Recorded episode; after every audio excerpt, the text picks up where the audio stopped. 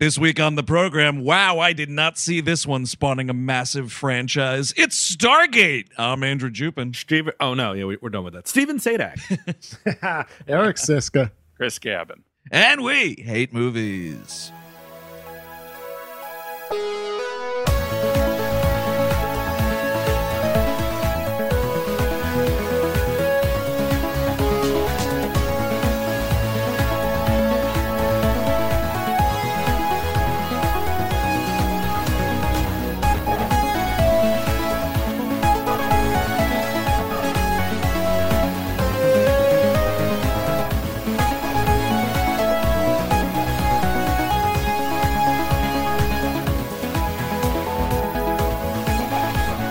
Welcome to We Hate Movies. Thank you for tuning into our fine program. As always, if you are listening to us for the first time because you love Stargate, this is a comedy show where we take movies such as Stargate and just kind of talk about them and mine some comedic jabs out of these plots. This week, like we've said, is Stargate from 1994, directed by the great Roland Emmerich. Oh, hold the fuck on with that. What? Great Roland Emmerich. Dude, you make one of my all-time guilty pleasure faves, Independence Day. You're the great. Okay. You're fine. The great. You know, and Chris, I think this movie is actually a little underrated, but maybe that's my nostalgia glasses. I don't know. I mean, early Emmerich is fine, I guess, but like once you hit Anonymous, I feel like it's a wash. Anonymous. What is that? That's the one that's about like the guy, the whole Shakespeare fraudulent thing. He was the guy that was Shakespeare. Yeah. Look, only a rich person could write like that. You do not understand. Only rich people could be good.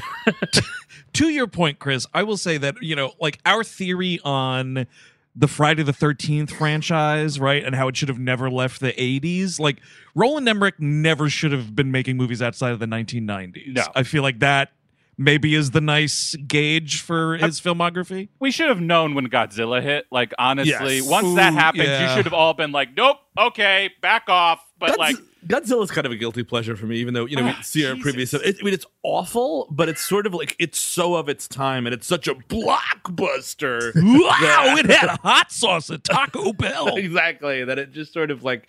I can see myself getting caught watching that on the Sci-Fi Channel if it was on. Kind of absolutely. And now... Oh, are they recycling those hot sauce formulas? Like, is the Godzilla one just the same as the Congo one? That's a great question. Absolutely. Probably, yeah, I think so. And the thing that's unfortunate is, as a lifelong Taco Bell fan, I can't recall the last time I saw a specialty hot sauce. Well, that's the thing. I think that Taco Bell really, if they want to, swap up, you get a little bit more cash. Why don't you put out those special sauces? People are nostalgic as fuck. They'll eat. They'll put anything in their body. So just put, like, the Congo hot sauce, the Godzilla hot sauce. Yeah. Put it all back out as like a specialty bottle. You could get more people to take the hot sauce tie-in than the COVID vaccine, right? Absolutely. Just inject it right in. Well, guys, didn't they do a tie-in hot sauce for the father? Wasn't there? Oh, right. Yes. Mm-hmm. Yeah. Okay. Yeah. The sit in the room and scream sauce. Yeah. They forgot to put it out. Ooh, that's awesome. I really, really like that joke. Now, okay, so I just wanted to get counting today's episode, Stargate, which I agree with Eric is a totally underrated movie. Previous episodes. Now, I'm thinking here, this was a commentary, Independence Day, but then previous episode, Godzilla, previous episode, The Day After Tomorrow, previous episode, 2012, previous episode, Independence Day Resurgence. We have yet to get to White House Down. We will, though. I think it's all future episodes or past episodes. Yes. Yeah. I think that's it. Like his filmography with relation to this show and our, episode listing is kind of like just time fluid. Like, we've already done them all. We've never done them. We will do them, and we have done them. Right, and we're dead, and we are alive simultaneously. This is how time works, people. I'm looking ahead here on Mr. Emmerich's filmography. No date for it. Just announced something called Stargate. Archaeologists and a group of Marines discover a portal to another world. Director Roland Emmerich, writers Jack A. Woods and Nicholas Wright, and star, only one star, someone named Brad Archie, who doesn't really have a real filmography here. I guess it's a remake, or either is he going to remake his own movie or just a sequel? It has to be. Well, this was originally intended to be a trilogy. Based off of this movie, and then they decided not to do that and went with creating what became Stargate SG-1 with Richard Dean Anderson, and then the long-running franchise just kind of went from there. Look, I'm very happy that Robert Carlyle has that paycheck. Which one was he on? He was on Atlantis, wasn't he? Yes, but that thing ran for all of them ran for fucking ever. Yeah, I think only the most recent one only went from 2009 to 2011. But in 2011, we were still making Stargate television. That is insane to me. I loved this movie. I saw this movie in the theaters when it came out. I was ground zero for Stargate fandom. And even I was just okay, so it's same concept. We're worse actors. Yeah. More television censorship, commercial. No, I'm okay. I think the movie. Obviously, you're not going to get him, but replacing Kurt Russell with Richard Dean Anderson, on the outside, I get it. As far as in the looks department and everything, but in the acting department, I mean, I love you, MacGyver, but you are no Kurt Russell, my friend. But Richard Dean Anderson is TV's Kurt Russell. Yes, he is. Yes, that's a good call. Yep, so that's a good call. That makes sense to me. If they were going to do a Big Trouble in Little China series, which they would never do because they'd be killed. But, if they were to do it, I think Richard Dean Anderson would be the natural pick. Can I tell you that I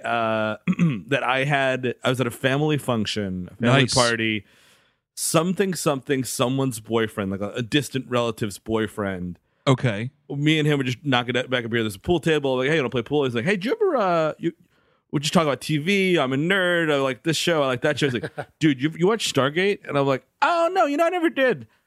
An hour of my life was this guy pitching me Stargate, walking me through all of the characters and all of the ups and downs and whatever else. No, I mean, child. I don't know what kind of royalties this guy was going to get, but it was just, he was there. It was have you heard about the word? You know what I mean? He was trying to make a convert out of me. It did not work. People who are into that show, they function like that. Yes. There's some type of signal that's secretly embedded in the broadcasts. Because it's the fandom is nuts. You'll never meet one. You could spend your whole life without meeting a Stargate person, but then suddenly you're inundated with this army of Stargate people. I mean, it's wild. I mean, Steve, you met a fucking unicorn, man. I can't even believe it. Well, that was the thing. My jaw was dropped because I was just all right, so no, you not just. I mean, again, it's fine to like stuff. I was just sort of so you like that? No, you love that show. Okay, you love that show. Huh? Can I? You want to live in that show? It would seem. Hey, can I just? I'm having my mind blown right now because, of course, now I'm just IMDb rabbit holing everything, and also just a quick correction. Robert Carlyle was on the one Stargate Universe. I don't see him on the Stargate Atlantis. What was Atlantis? Was that there's fish people out there and we're going to fish land? Well, funny you should say fish people, dude, because this is my big mind-blowing moment right here. A major... I want to check the episode count first, but yes, let's do it. Yep, 78 episodes out of 99 episodes of Stargate Atlantis, starring one Jason Momoa. That's right. Nice. Wow. I'm having my mind blown today. This is unbelievable. He's the one that got out, man. Every show has one. He's the one. Robert Carlyle was going to be in Atlantis, but every episode he just started stripping as soon as they called it. Action! And he's just da-da-da-da-da-da-da-da-da-da. Yeah, how you doing? Hollywood raccoon Robert Carlyle. That dude is going through your garbage. Yep, absolutely. And of course he would strip because it's Atlantis. Get in the pool, everyone. Yeah. You don't have to skinny dip every time, Robert. Oh man, so the OG property here, Stargate, like we have mentioned, starring of course the great Kurt Russell, starring also of course the great James Spader. Yes, he's really good in this movie. I think so too. Yeah, he is, but it's weird to watch Spader play this kind of a character, this sort of like nice and plucky. So I keep, because it's Spader, and I keep waiting for him to get shifty. You know what I mean? Yes, like, it's just, that's a good call. I do not trust Spader for a second. I love Spader, but I don't trust him. Both Spader and Russell are against type because, like, Russell has no anima. Like, he's just, like, total military archetype. There's no humor to him. Like, yes. Russell comes out, I'm expecting swinging dick, Kurt Russell. Mm-hmm. And this is just, like, tight and cut. Not a ton of one-liners here, you know. Rarely do you see him playing like a suicidal, depressed person, which is his character in this movie. Or Spader is Dr. Daniel Jackson, and then Kurt Russell is Colonel Jonathan, whatever the fuck Guile. His name is. Well, he's got a Guile haircut. He does. Jonathan Jack O'Neill is his character. It is very weird to see them playing against type like this. Although I will say, from what I can recall, my first two exposures to James Spader are films in the same year, because it was this and way long ago, previous episode, Wolf, where he is playing a shifty motherfucker. Exactly. Of course he is. It's kind of a downturn for both of them, right? I mean, like, career-wise. Yeah, into the early 90s. I mean, with Russell... What was Tombstone? That was a huge... Tombstone was 93...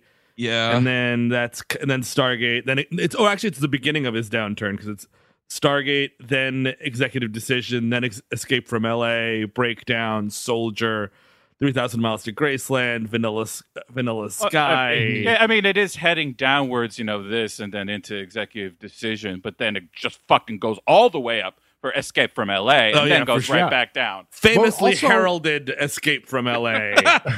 We are trying to bring back that movie, Steve. We are trying to have a reappraisal of John Carpenter's Escape from L.A. I just rewatched it last night. It fucking kicks ass. Also, Breakdown is a great movie. Oh, yeah. Never saw it. Oh, we should say, speaking of Escape from movies, we're doing Escape from New York on our Patreon this month. That's right. That's right. And We Love Movies, a great episode we laid down on Escape from New York. So, guys, now, it's a little bit of a mini Russell Rules this month. Mm-hmm. Yeah, little Russell Rules, little twins, little two Russells we got running around here. I like Stargate, but I'll knock it for two things. I think the music score is really self-serious, and it kind of doesn't work for me. And I feel like, why do we need a flashback? Yes. As an opening to 1928. My note on the music score is it's grand, sweeping, and wholly inappropriate. It's just absolutely nuts. That's the thing, is there's like a part of this movie that thinks it's Lawrence of Arabia. And I'm like, you're really fucking not. Yeah. Well, let me ask you guys this, because my note, it's great that the score was brought up, Eric, because I was racking my brain the entire time. Has that score, or at least like the main melody that builds this score, has been used somewhere else? I think it's trailer music and that makes sense. Certain scenarios. Okay. Yeah, because like the whole movie, and even Chelsea said it, she was in the other room working when I watched it, and then she came out and she was like, what's that song from? And I was like, it's the score to Stargate, but I swear we've heard it elsewhere. So yeah, maybe trailer music is the best bet there. I agree with you, Eric. There's a director's cut somewhere. You can fucking miss me with that shit. That has more of this flashback, because the character of the woman, the little girl who turns into the woman that like funds this thing, is totally undeveloped and is gone 25 minutes into the movie. And it kind of, obviously the pendant is important, but that's it. So Catherine Langford is the character, played as an adult by Viveca Lindfors, who you guys may remember in a couple places. She's the fucking nasty ass aunt in the she's Aunt Bedelia in the birthday party segment of Creepshow. Okay.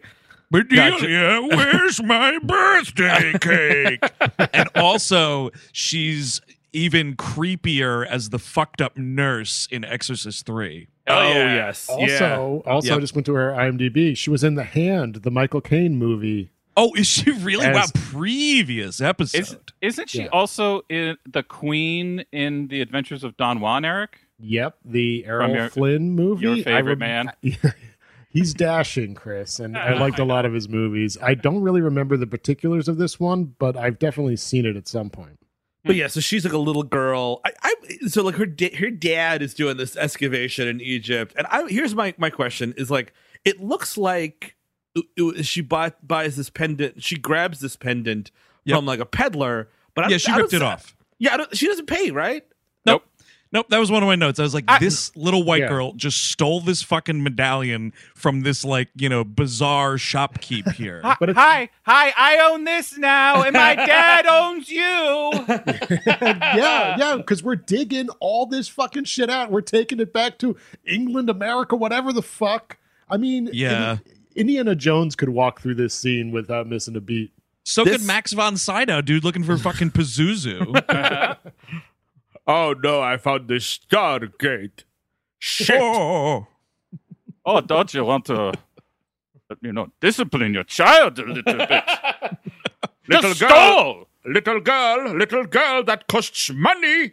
Look, I am just here at this dig site in Giza, Egypt, looking for the Pazuzu statue, and I see this spoiled little brat stealing from an innocent shopkeep. Oh, what's that? Oh. Your daddy found a Stargate. Well, I see that, and I see that the devil is alive and well. Toss me the Stargate, I toss you the girl. Yeah, dude, Alfred Molina rolls up. Eric, you're right. This movie is, and I mean, like, this is Emmerich's bag, especially good Emmerich, it's just he lifts whole cloth from Spielberg, Lucas, and just loves it. Yep. And this movie is Indiana Jones meets Star Wars a little bit. Mm-hmm. Just a little bit, and it's also a dry run for Independence Day at parts. Like all those, like the opening Stargate scenes, those feel like Independence Day, like nobody's business.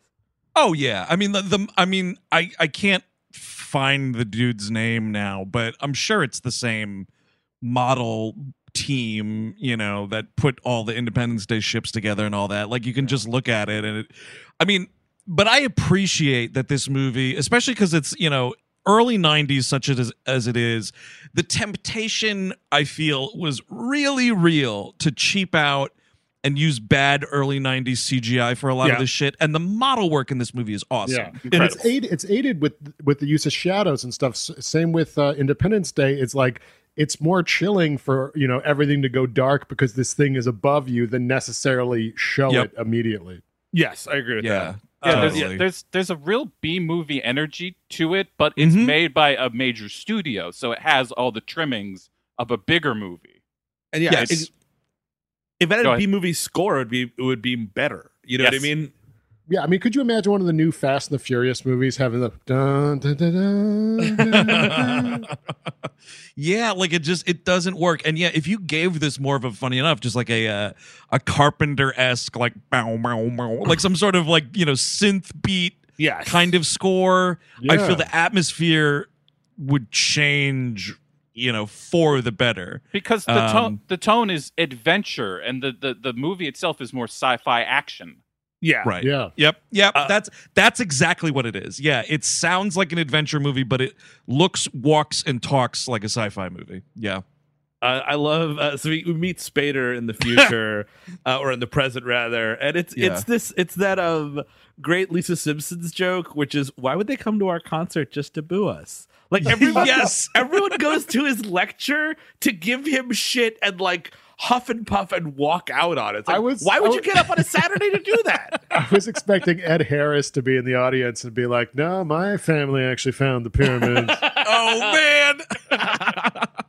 You're totally right, though. This is a jam-packed auditorium, and Spader is giving this lecture, and he's like, all right, everybody, the thesis of today's lecture is aliens influenced human development, you know, hundreds of thousands of years ago, or thousands of years ago. And like, it immediately starts with the heckling, which leads to a group mass exodus, simultaneous mass exodus, like, way to clear a room with your crazy theories, buddy. I'm not even sure if he really said, like, not until somebody brings it up does he really say maybe it was aliens. Yes. And before that, he's just like, I don't know something. Hi, everybody. I don't know anything about this. It's a mystery that I don't have an answer to. Questions? Because isn't it something like everything's older than you think or whatever? Yeah, that's right. And like, but it is like, well, who did it, Mr. Dr. Jackson? And he's like, well, I don't know. And it's just.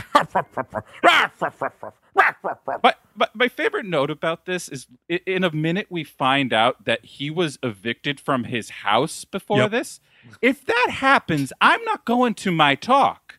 I'm probably going to a gutter. Well, is what I'm going to. There might be like a check involved at the end of this talk, potentially. Yeah. You take that right to the fucking liquor store.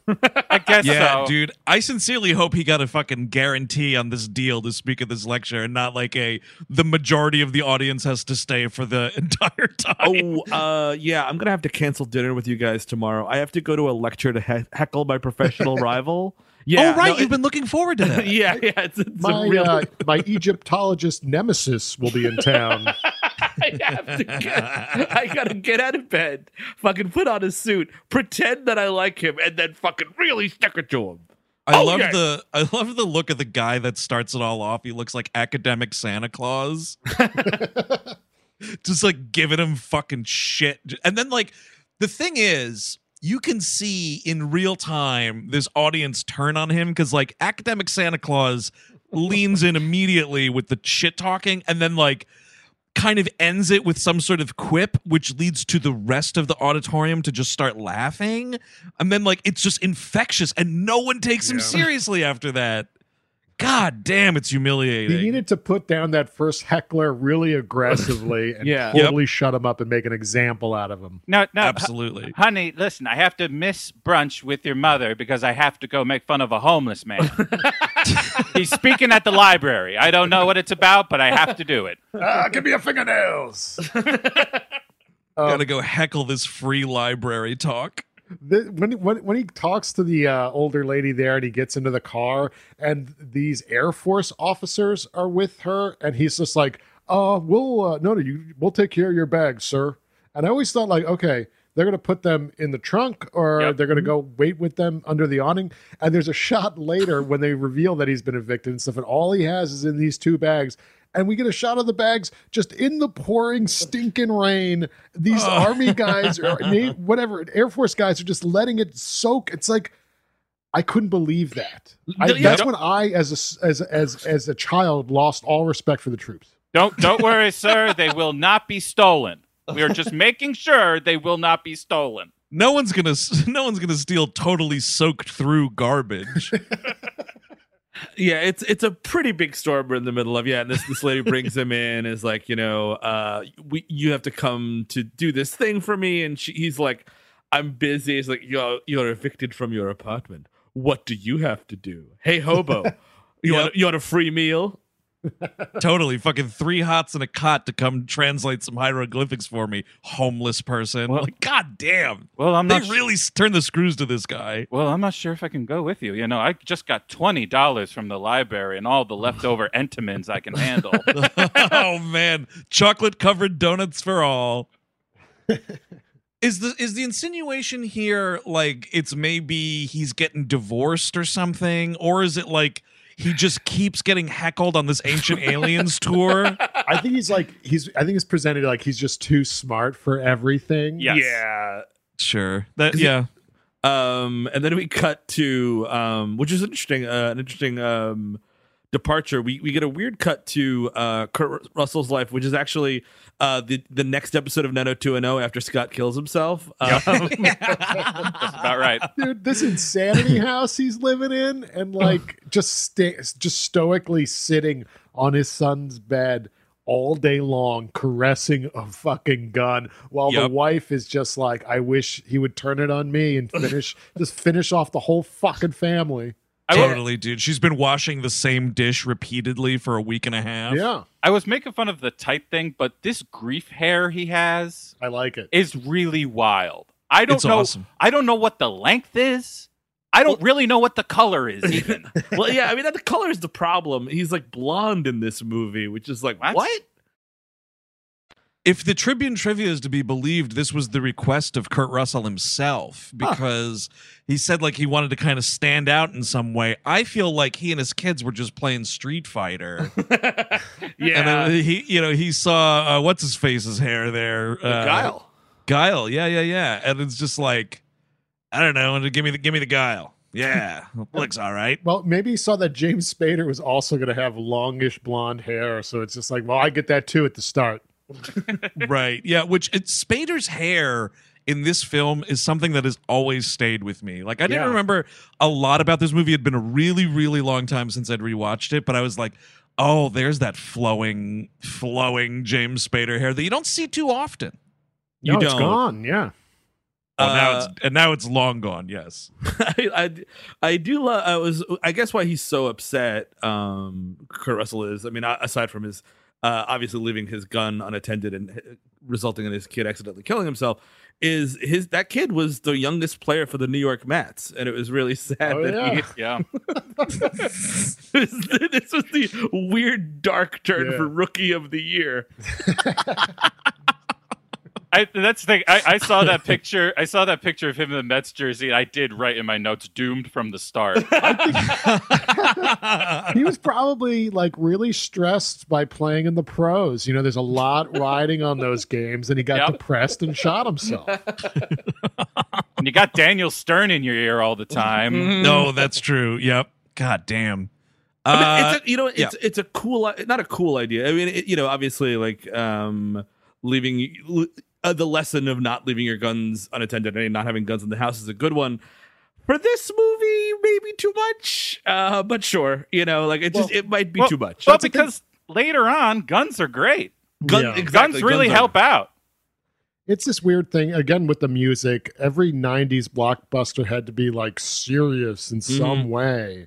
And then I guess it also gives Kurt Russell literally any character to hang a hat on. Yeah, that's very true. Because if not, he's empty without, like, that's the only thing it's about. Like when the kids in the other planet see, like, play with his gun, he flips out. It's like it gives him motivation to do that, I guess. But do we need any of it? Is a question. I mean, I think it's totally fine, and I actually thought it played kind of nice and like. Because otherwise, like, there's not really much of a character for Kurt Russell, so like it gives him something. But what you don't need, and it is, I think, one of the biggest laughs of the movie, is so two Air Force dudes come to the house, and the wife is like, "Well, what's left of him is in there. You go try to talk to him." Smoking cigarettes in the kitchen. Yeah. Yep. Oh, yeah, dude. So, like, they go in and they're like, "Hey, motherfucker, you've been reactivated. Talk to you later," and leave. And this is what you don't need. These two motherfuckers get back in the car. I love it. And the guy is just like, Jesus, he's fucking out of it. How'd he get like that? And the other guy, not missing a beat, while like turning over the motor to this car, is like, his kid died. Didn't you read the military newsletter? Yeah, he died. Shot himself right in the head. And Kurt Russell's shot himself with his service weapon. Yeah. And Kurt Russell's like, it shouldn't have been like this. It shouldn't have been this way. He should have gotten old enough to shoot his classmates first. Oh, man, I should have got old enough to go fucking die in the Middle East for no reason. Oh, yeah, that was a popular option when we were growing up.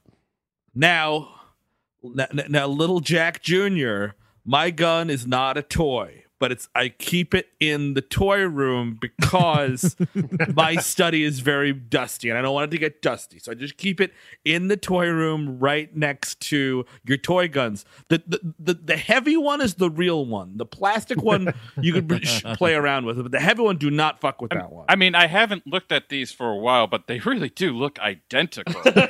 Wow, look, this toy company did a great job. I mean, Nerf technology has really gotten off.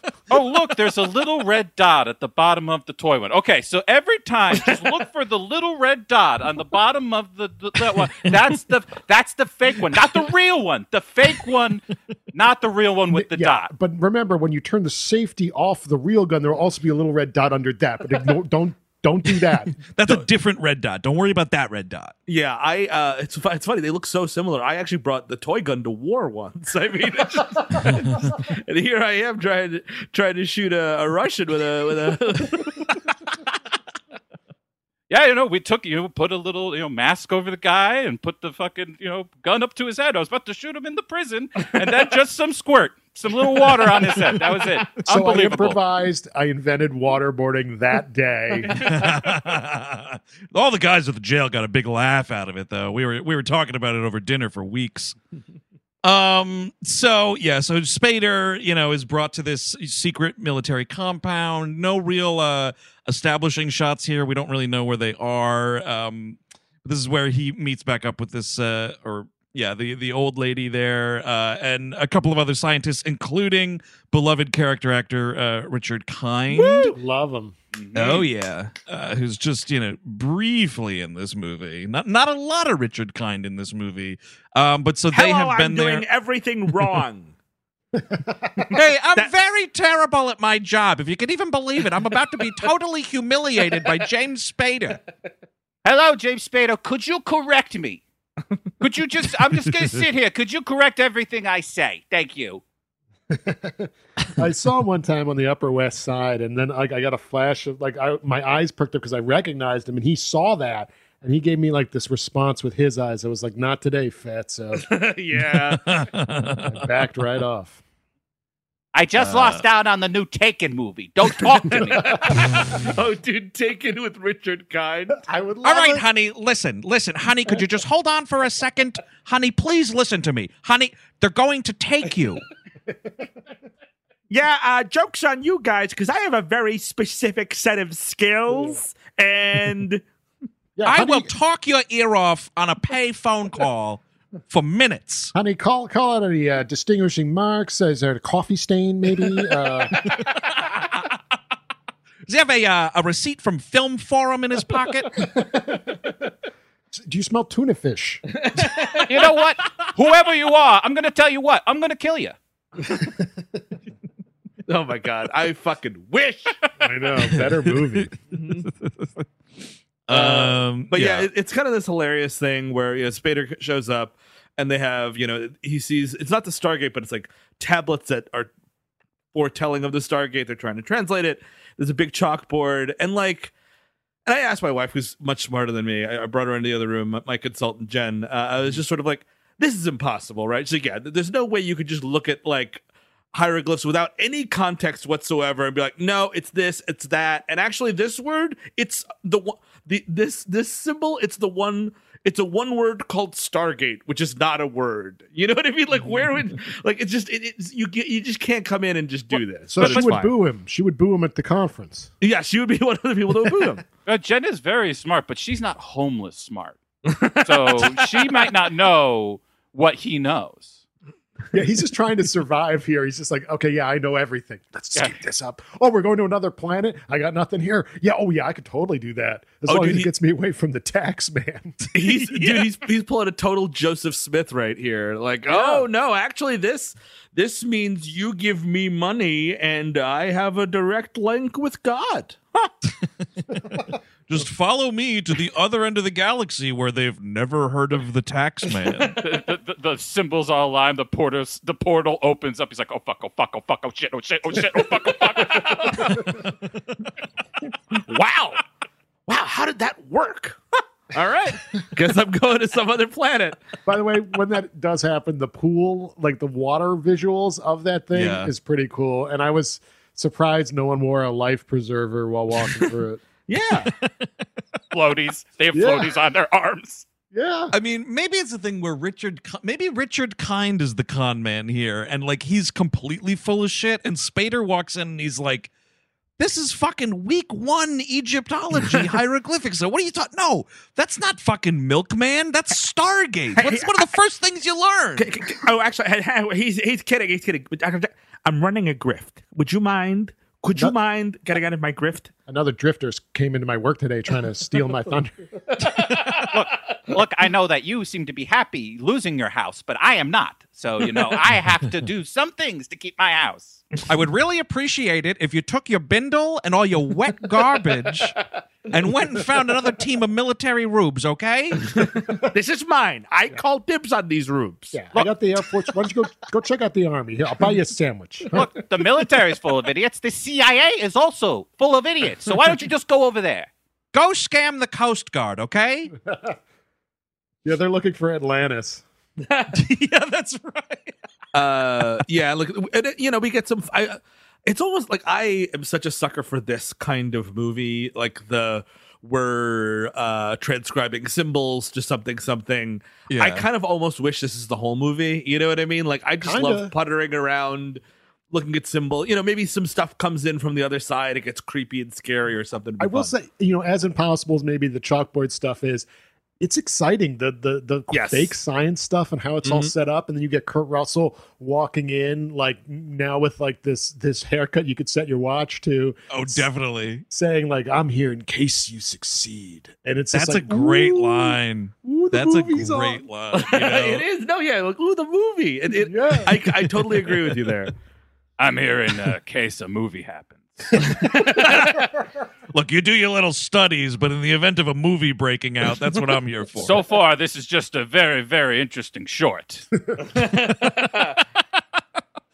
In a way, you know, I do kind of like how it is sort of two movies, right? Like the movie, once we go through the Stargate, the movie leaves this movie behind and another movie starts. I do appreciate that there's no like radio contact between the two sides. As much as I love Richard Kind, it's kind of cool that it's not like, all right, James Spader, can you hear me on the other side or what? Yeah. Are you there? Kurt Russell, hello? Well, you know, none of that.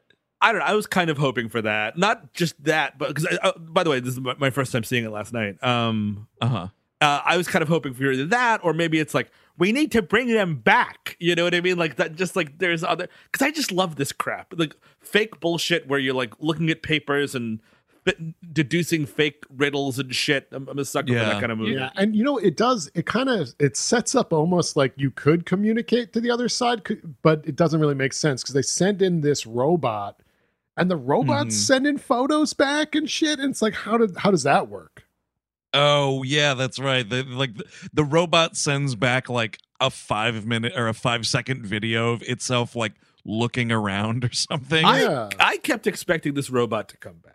Like, you know what I mean? Like, oh, on the Stargate side that they now worship the robot as a god or something. Like, you know, that'd be kind of cool.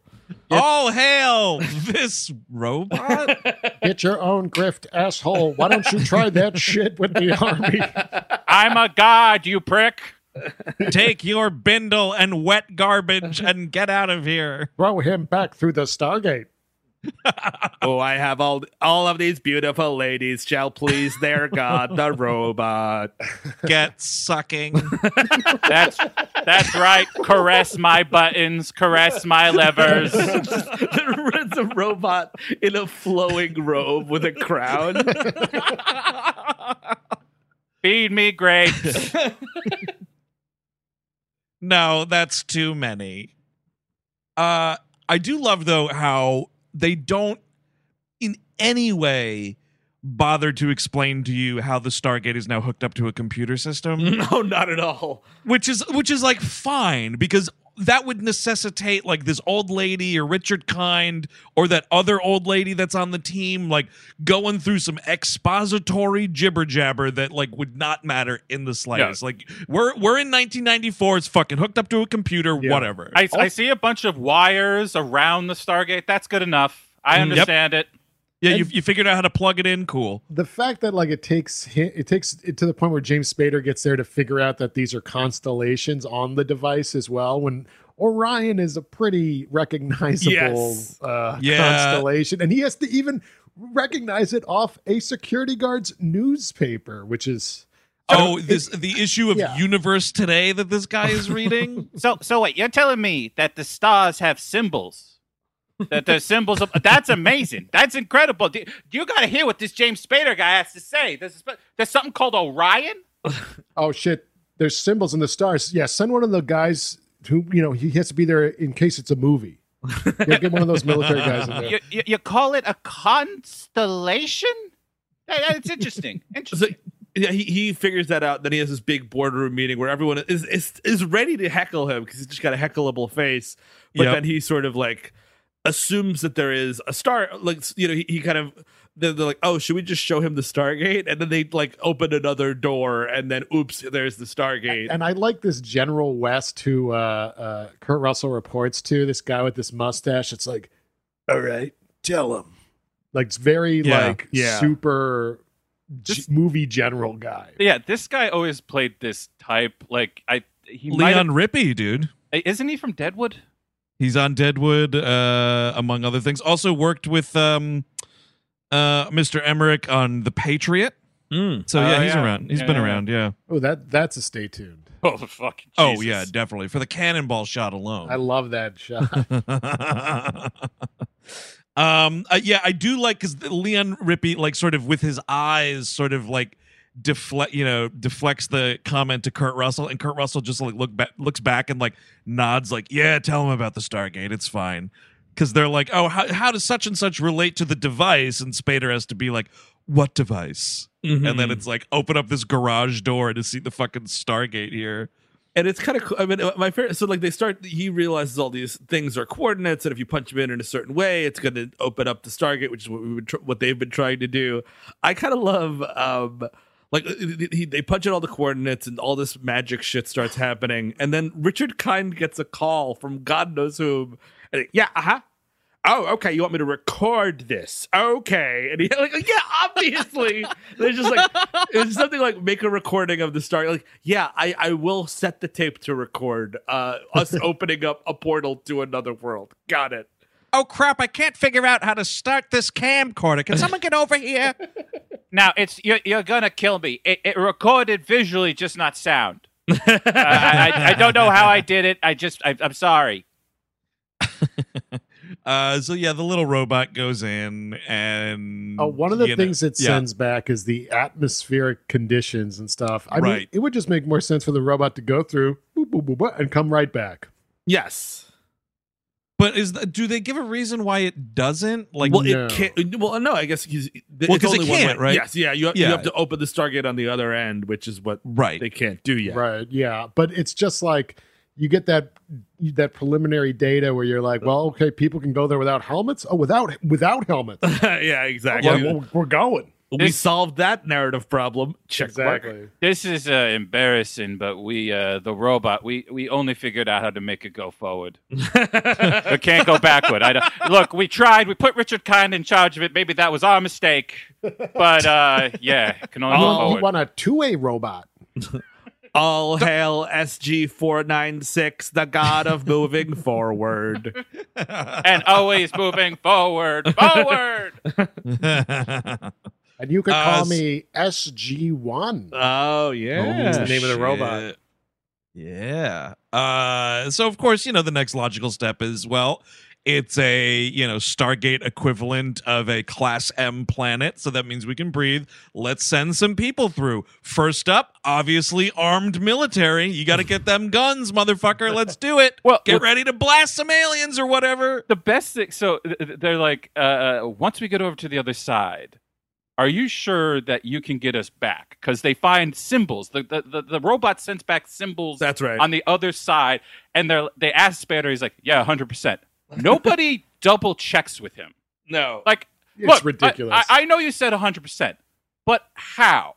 Yeah. I mean, constellations from our known position on Earth is one thing, but they're on the other end of the known universe. Whatever's on that Stargate is not going to make sense whatsoever, and he must know that. Also, do you not want to, like, call the president or, like, the super general who runs the military, like, to be like, hey, look, we're going to do this in the next 2 hours. There's a problem, Chris. Super General is a guy on another movie, and that's a bigger movie that's happening. I see. That is a problem.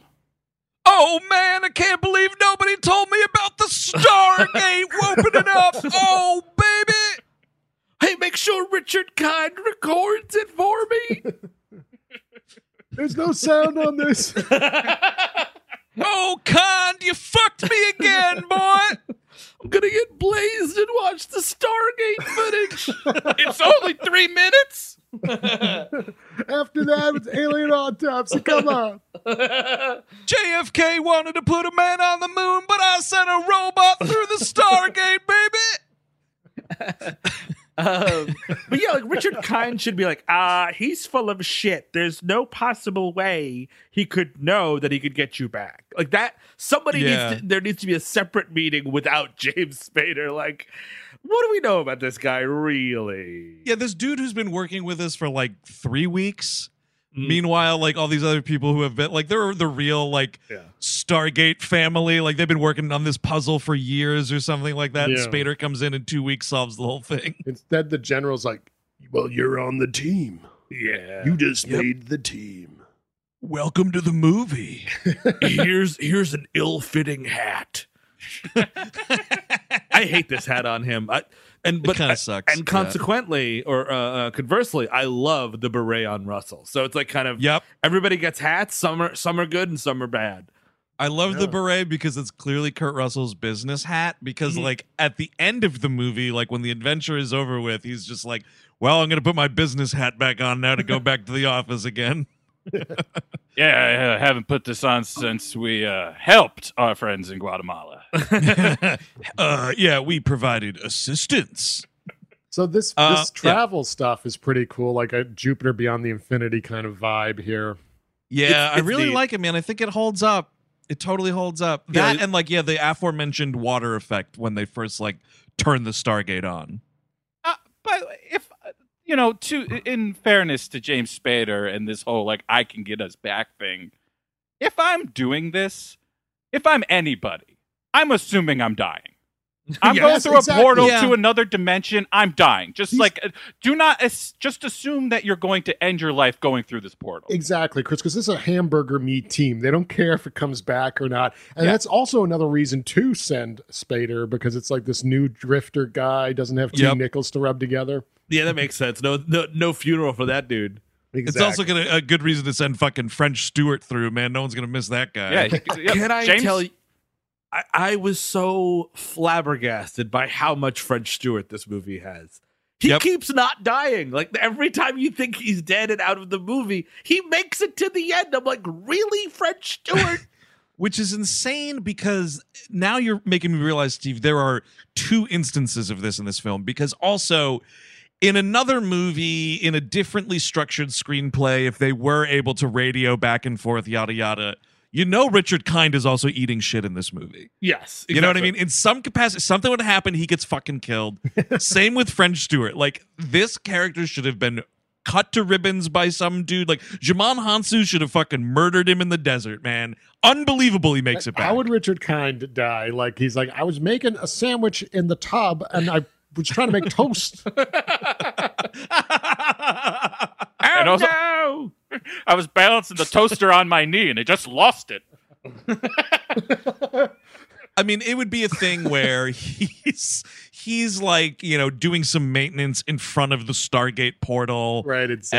And, you know, he's like, oh, what's that? It smells like toast in there. I wonder if a diner's on the other side of this.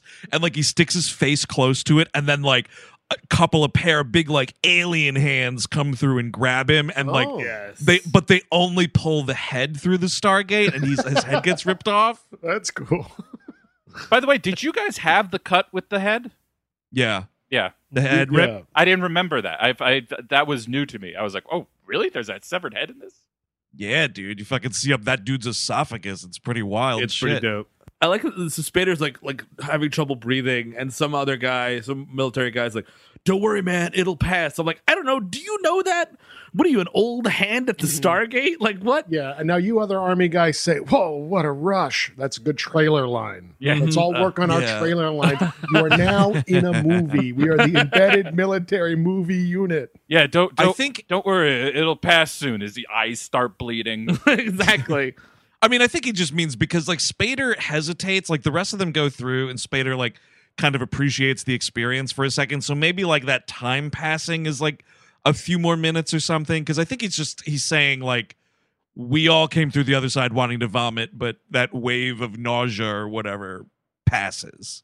Like, they've already accomplished it. Yeah. I will say the portal graphics, I don't think portal graphics got better until Interstellar. This was really good, I thought. Yes, the rush through the other side. This actually felt really, like, thrilling. It's like great. Like when he puts his face through and you see just his face and like the music changes over. Yeah. And we're about to take the journey. Yeah, fantastic. That's pretty rad. So immediately Spader's like, well, you know, yeah, I said I could get us back, but what I meant was I'm going to have to do a bunch of research first and kind of figure out what we're doing here. But don't worry, I brought enough Fifth Avenue bars for everyone. Dude, Fifth Avenue bars. Butterfingers for people without hope left. I mean, I think... Did every other candy say no? Probably. I don't even think I've ever seen a full-length Fifth Avenue bar in the wild. Like, I've seen them. Those are just like variety packs with the minis. You know what I mean? Like you get the small Kit Kat, the whatever, the small Mr. Good bar, etc. And the Fifth Avenue bars are the last ones left on Halloween because no one took them. Right. No, I have seen the full sizers in the wild, Steve. But like you are correct. It is candy for the hopeless. Yeah, it's that and a whatchamacallit.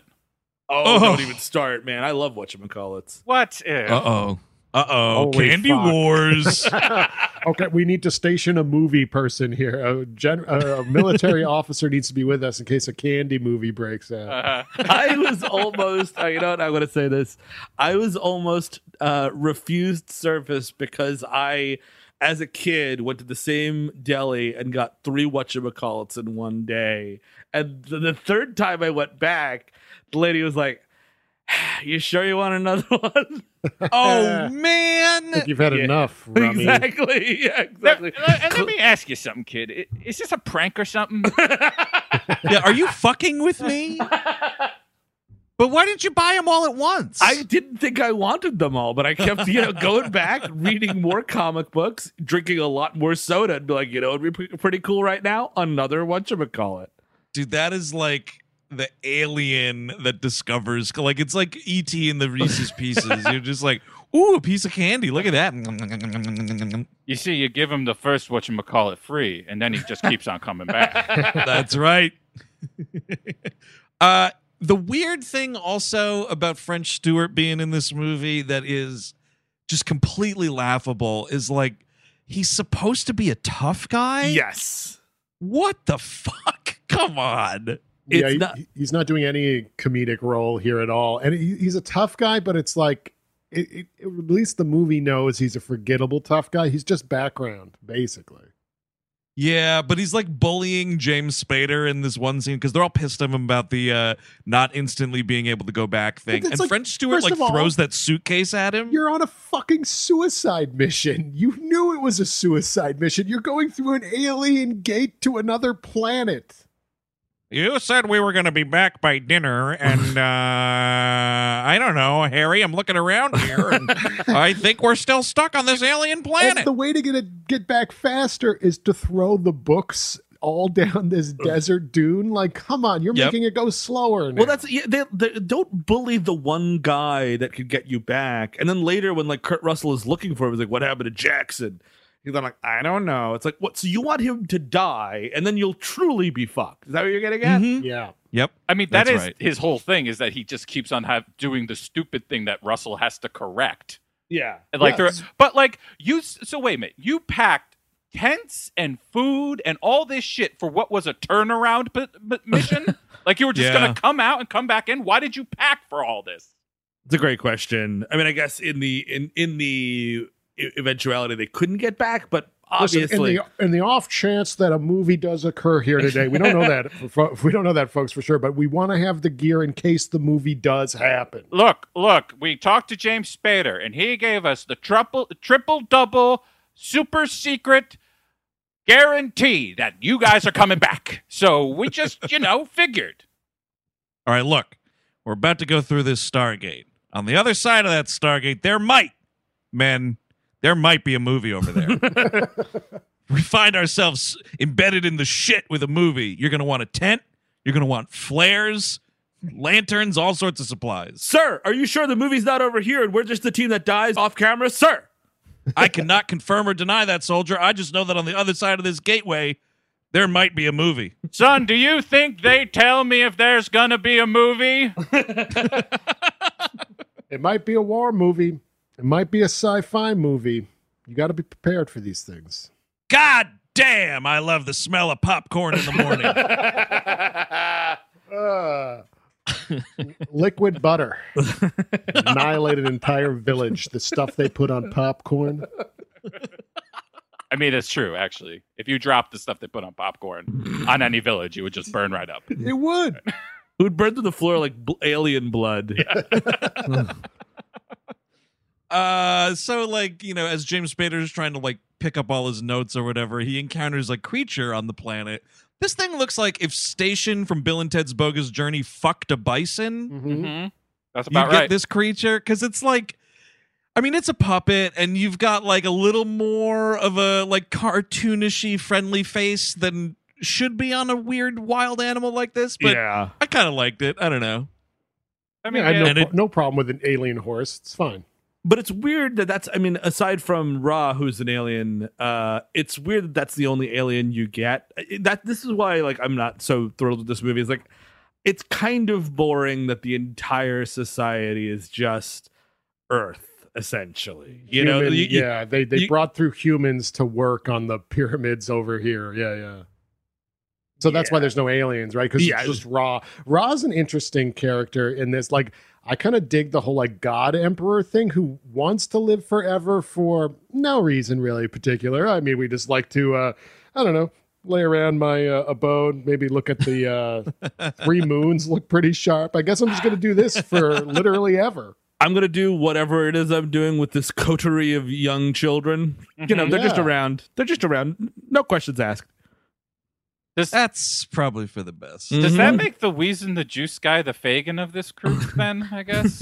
It's a good question. Yeah, I mean, the Weezin' the Juice guy is like the weird, like, head of the fake legitimate government for this god person. Yeah, I mean, I think he's kind of like the mayor or something, right? And then he, you know, is kind of tasked with keeping everybody in line as far as, like, you know, Ra having banned learning to read and write and things of that nature. You know, the Weezin' the Juice guy is just there to make sure everything's copacetic and they don't get, you know, death from above, which is also something that Ra is able to pull off in this movie. I love that Ra has to, like, because, I mean, like, we're talking thousands of years that they've been doing this. So Ra has to, like, suppress all knowledge. It seems very difficult to do. Like, any and all advancement that could have happened within the thousands of years, like, nope, don't do it. Stop reading. Don't invent fire. Fucking stop it. It's like it's a little like Zardoz. Yes, it is. Kind of, yeah. Yeah, I mean, if you're in this fucking totally nothing desert, like, you know, it's kind of easy to sort of keep people in check. Not a lot of resources around and so on, you know. Why don't you quit the drawing, too? It's too close to writing. I don't like that. Why don't you quit out the drawing? No pictures. No verbal storytelling, either. You all shut the fuck up. I don't know what you're going to talk about, but definitely not your shared history. I'm watching your blinks, okay? I can tell. I can see when you're trying to communicate. You know, I know. I'm smart. And they live just to mine this one magic material that, like, I guess Ra's spaceship's built out of. And also, if you put it next to anything else, that thing will become better, because the whole bomb thing towards the end, how Ra is going to potentially destroy the Earth because he's got this mineral that would go with the bomb and that would make the explosion 100 times the magnitude. Oh, also, it can maybe resurrect people in this nice coffin he's got. Mm-hmm. Yeah, I was curious about that. Is that part of the mineral situation, or is that just like an alien device that he's got on hand? I guess that's what's kept him alive. They say when they find out he's like from some dying world, he's the last of his kind, and he's a pretty cool looking alien. I kind of like he only reverts to it at the end when he gets blowed up, but I kind of wanted one more scene of him just kind of you get to see this thing in full bloom, but the finger thing means the money, right? Like, well, I think wandering around the apartment or something, just exactly. I don't have my face on yet. Oh, yeah, there's a knock at the door, and then he just transforms into the guy. Yeah. Well, I think, wasn't there something I read on the Tribune Trivia about there was, like, another scene where it showed the alien, like, selecting this guy to be the skin suit? Yes. I think, yeah. And I don't know whether or not that was filmed, and it's a deleted scene, director's cut situation, or what. It is. There's this scene. It's, like, back in, like, 800 BC, and Crying Game actor comes out. What's the name again? I think it's Jaye Davidson. That's right. Jaye Davidson comes out from like a hut and just goes up to the alien spaceship and is like, hello.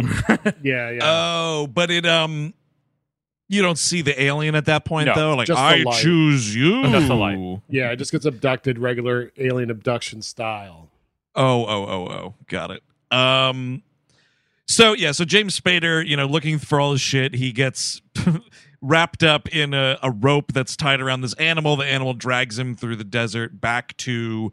They find the village, mining outfit, camp, whatever you want to call it, where the civilization lives. So we have a lot of like James Spader as the linguist, like trying to figure out how to communicate with these people. We do right here meet the Wheeze and the Juice guy. Mm-hmm. And they're all like very friendly and welcoming, like not, necessarily... threatening in any way. Well, they definitely don't look like dangerous folks or anything. They think that Ra sent them because he's got a necklace from the old lady that has the symbol, right, which was like, I guess, literally part of Ra's jewelry collection. Because Ron recognizes it later. It's like, oh shit, I fucking dropped this on Earth 1,000 years ago. What the fuck? I'm looking for this fucking thing. Yeah. Crap. Has anybody seen my necklace? Has anybody seen my necklace? I think I left it in Egypt like an idiot. Fuck, and I looked all over the hotel room. I kept saying to myself, make sure you got everything, but I was so focused on stealing the towels. Oh, damn it.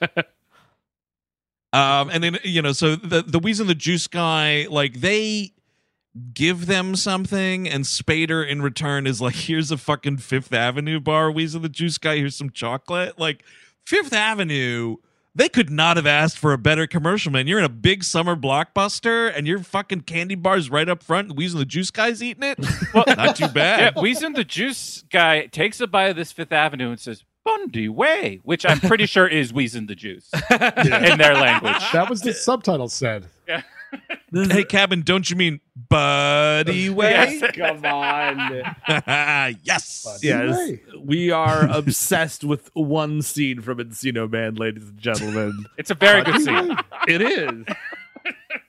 Love it. Eric Avari, we apologize, but you are forever Wheezing the Juice guy. So yeah, they come upon, the Wheezing the Juicians, and they bring them back to the city. Mm-hmm. Yeah, and that's when they is that when they eat the chicken yes. Lizard. Well, yeah, there's a sandstorm, they hunker down, base camp has to relocate inside the pyramid. I guess it clears up a little bit, the sandworms eat the sandstorm, and now dinner is served. We've got a giant iguana thing, I guess, like a Yoshi they're eating. Oh, Colonel, come in. Yeah, this is base camp. It seems like the movie has left, and we are no longer in it. Confirm? Yeah, that's right. You're the team that has French Stewart in it, so you are kind of out of this movie. O'Neill, it's the damnedest thing. It seems like the movie is splitting.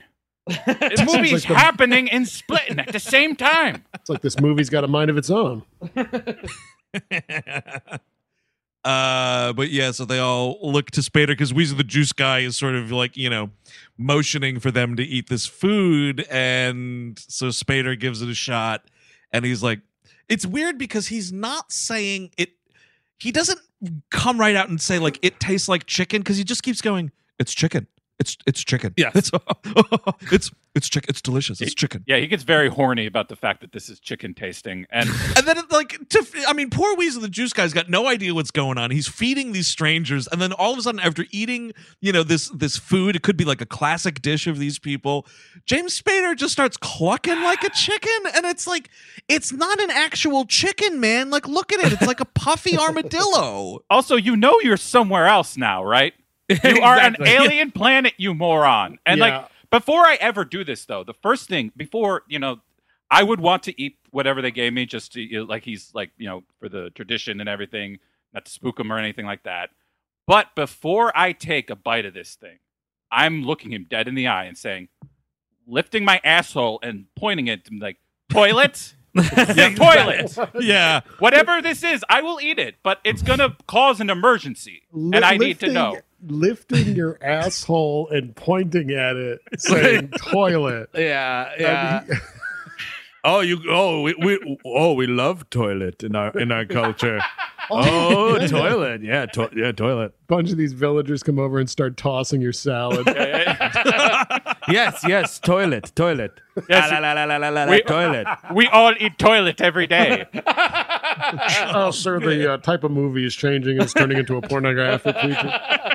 A really, really hardcore one, actually. Sir, I've never seen anything like it. They're all eating each other's asses over here. We're dressed like army men. We better strip. I would love it if that happened, and it just turned into like the weirdest ass-eating pornography, like a $6 million ass-eating pornography. Yeah, we haven't gotten to the Stargate yet. That's this dude's asshole. This just in from the internet ticker.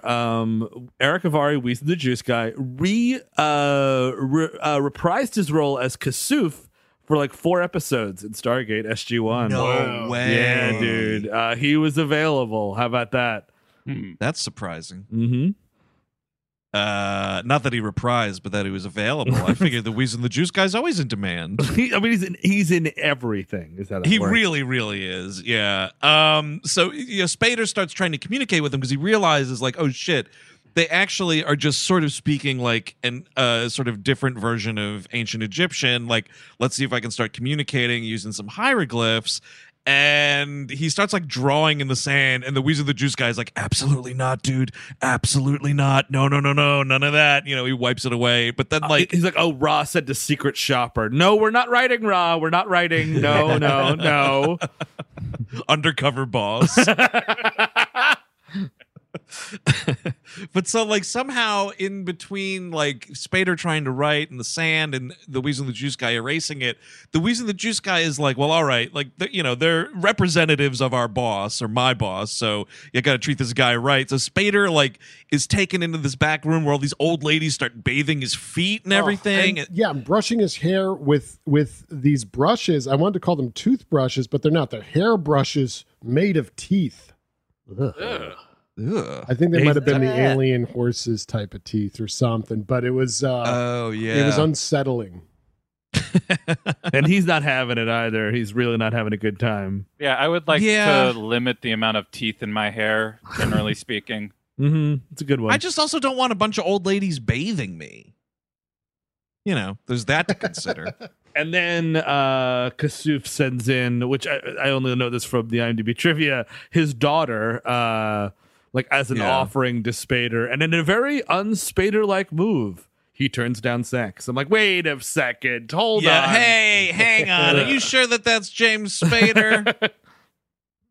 Not that guy, Sames Japater, that other actor. He goes to the door and he's just, to like I guess leave it, and like and Weez and the Juice Guy's like, you're going to make me like kill my daughter now because she's not good enough for you or whatever. Yeah, he's like, oh no. She can come in here. We'll totally have sex. And I'm like, I'm also like, how old is this girl supposed to be? $? Who knows? Oh, she looks old. She looks old enough. Old, but like, old enough. Exactly what I meant. Thank you. I'm going to say it like that next time. Old enough. I mean, I think she's clearly like Kasif's oldest child. Yeah, she's like, by the way, James Spader admitted that he did this film for the money, as he found the script to be awful. He said, acting for me is a passion, but it's also a job, and I've always approached it as such. I have a certain manual labor view of acting. There's no shame in taking a film because you need some fucking money. Absolutely not. Absolutely. He's totally right, and he brings it. He's right. Doing it. You know what I mean? Like he's not like rolling his eyes at any point in this movie. It is kind of weird how close he is to Goldblum's character in Independence Day. Yes. Absolutely. Yeah. Wow. Yeah. And Goldblum, Goldblum took that character to the bank. Like that he just started like Goldblum was just Goldblum at that point, like The Fly, or whatever. But like, after Independence Day, he just started Goldbluming around, I feel. Well, that's when you knew he was a distinct flavor. Yes. After that, I think it was... I mean, like, it is good to think like that. I think it's good, like, Spader to be like, yeah, did Stargate for the money, did Wolf for the money. Of course, something like Mannequin is more of a passion project. He's like the boss, right? Like the nebbish mall creepy boss owner or something. Yeah. Huh. Yeah, the long gestating passion project, Tough Turf. Also, Critical Care. I've been working on that script for years. Avengers Ultron I actually did for the passion of it. I'm just a huge Ultron fan. I have this Ultron back tattoo. Nice. I also don't like being on screen anymore. Yeah, it's best if you just hear my voice. Is the Blacklist still on television? I think so. I think it's still going. Yep. Holy macaroni, that show. That's a passion project. It's not about money. Yeah, I think that show has also maybe outlasted the spinoff that happened from it. Yeah, I think you're right. There was a spinoff? Didn't they give a spinoff to the guy who was like her husband, but then secretly was also an agent? Yep. They did. Never watched a second of Blacklist, and not that there's anything wrong with it. No, I watched some of it, and trust me, you're better off. No, yeah, I fell off pretty quickly too. That show is just James Spader and the road to the ninth house. Yeah, so he decides in a very un-Spader-like move, he does not have sex with this woman. But then she takes him to some underground area where they do it's the cool underground club where you do writing. You know what I mean?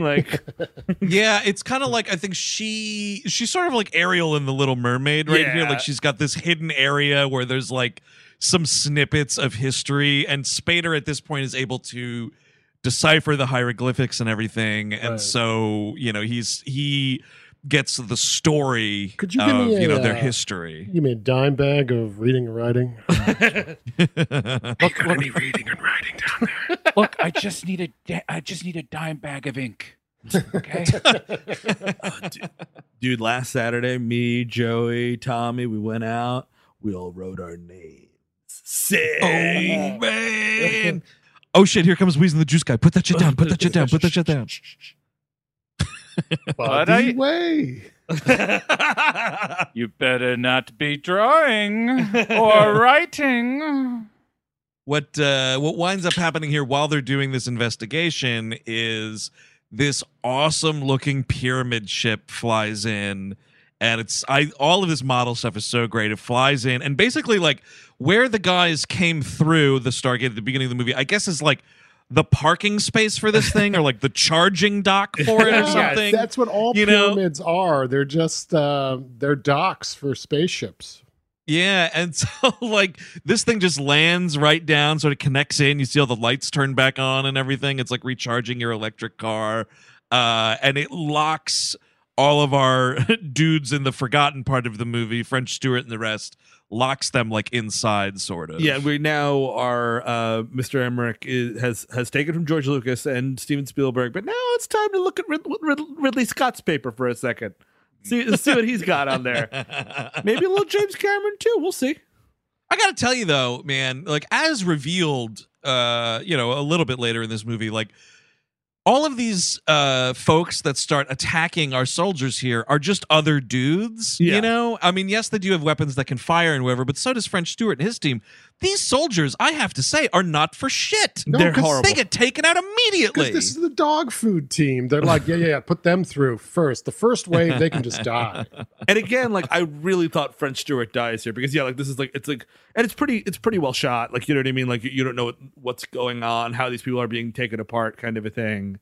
Yeah, you can't really. You don't get a super clear view of any of the attackers or anything until the very end. The last shot of the scene, you see a guy look up, and it's got the dog head dude looking down at him or whatever. Yes, it's pretty cool. Pretty cool interpretation.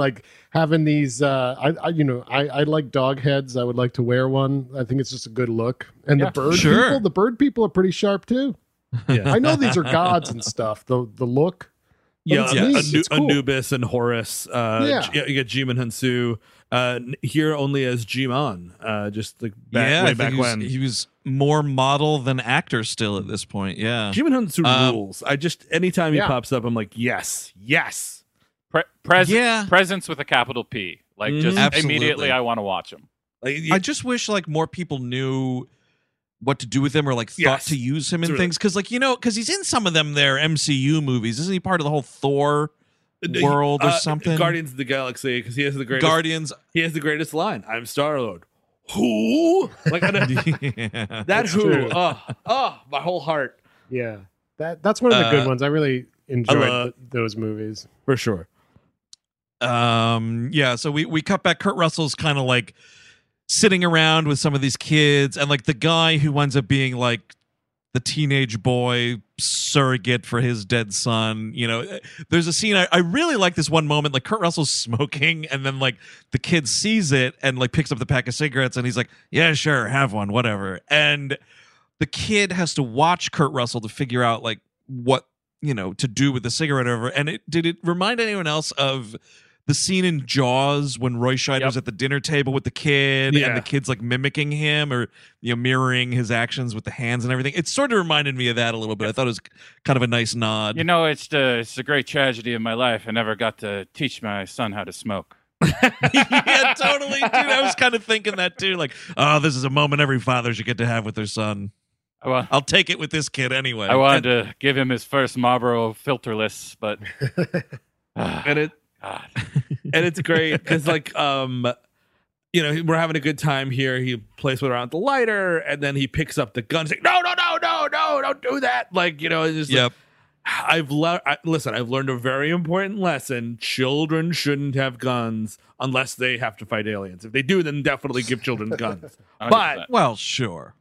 Yeah, the like at one point where like the rest of the kids have the guns and we're gearing up for the end, and he's got another moment of hesitancy of like, no, like they're kids or whatever. And one of the soldier guys is like, "But sir, they're our child soldiers." Come on. Exactly. I like seeing Kurt Russell care about kids, you guys. I don't mind it. I'm looking for stuff to knock here. Kurt Russell, where we care for kids. Kurt Russell, where we care for kids. 1-800 Kurt Russell for kids. Boom, bop, boom, bop, boom, boom, boom, boom. 1-800-7 cars for Kurt. 1-800-7.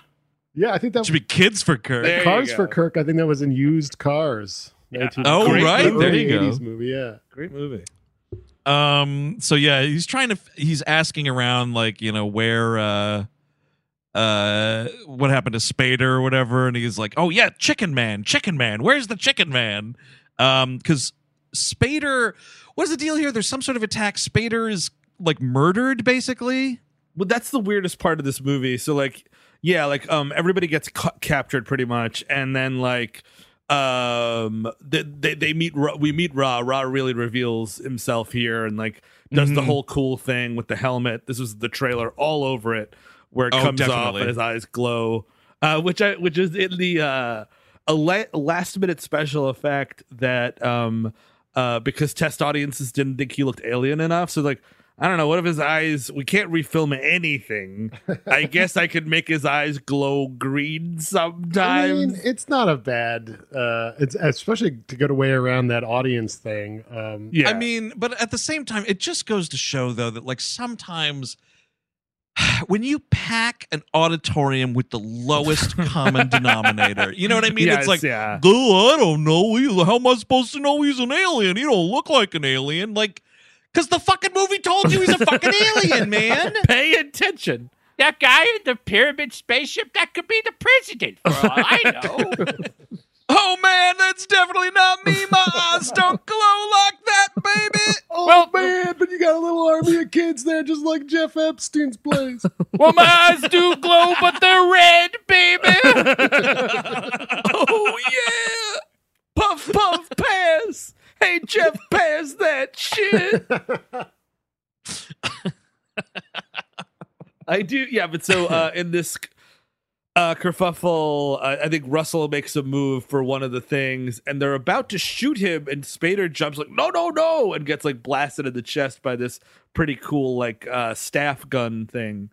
And this is like just also Ra, like kind of pissed off. He realizes that Weez and the Juice Guy is probably involved in this and orders this fucking like airstrike on the pyramid or from the pyramid like out onto the people and just starts like icing this community. Man, I like these little fighter ships they got there. Remind me a little bit of like the Cylon ships. Yes, very, very much so. Yeah. It's also, I mean, you know, very much looks like the littler ships that come out of the big ship in Independence Day. It's true.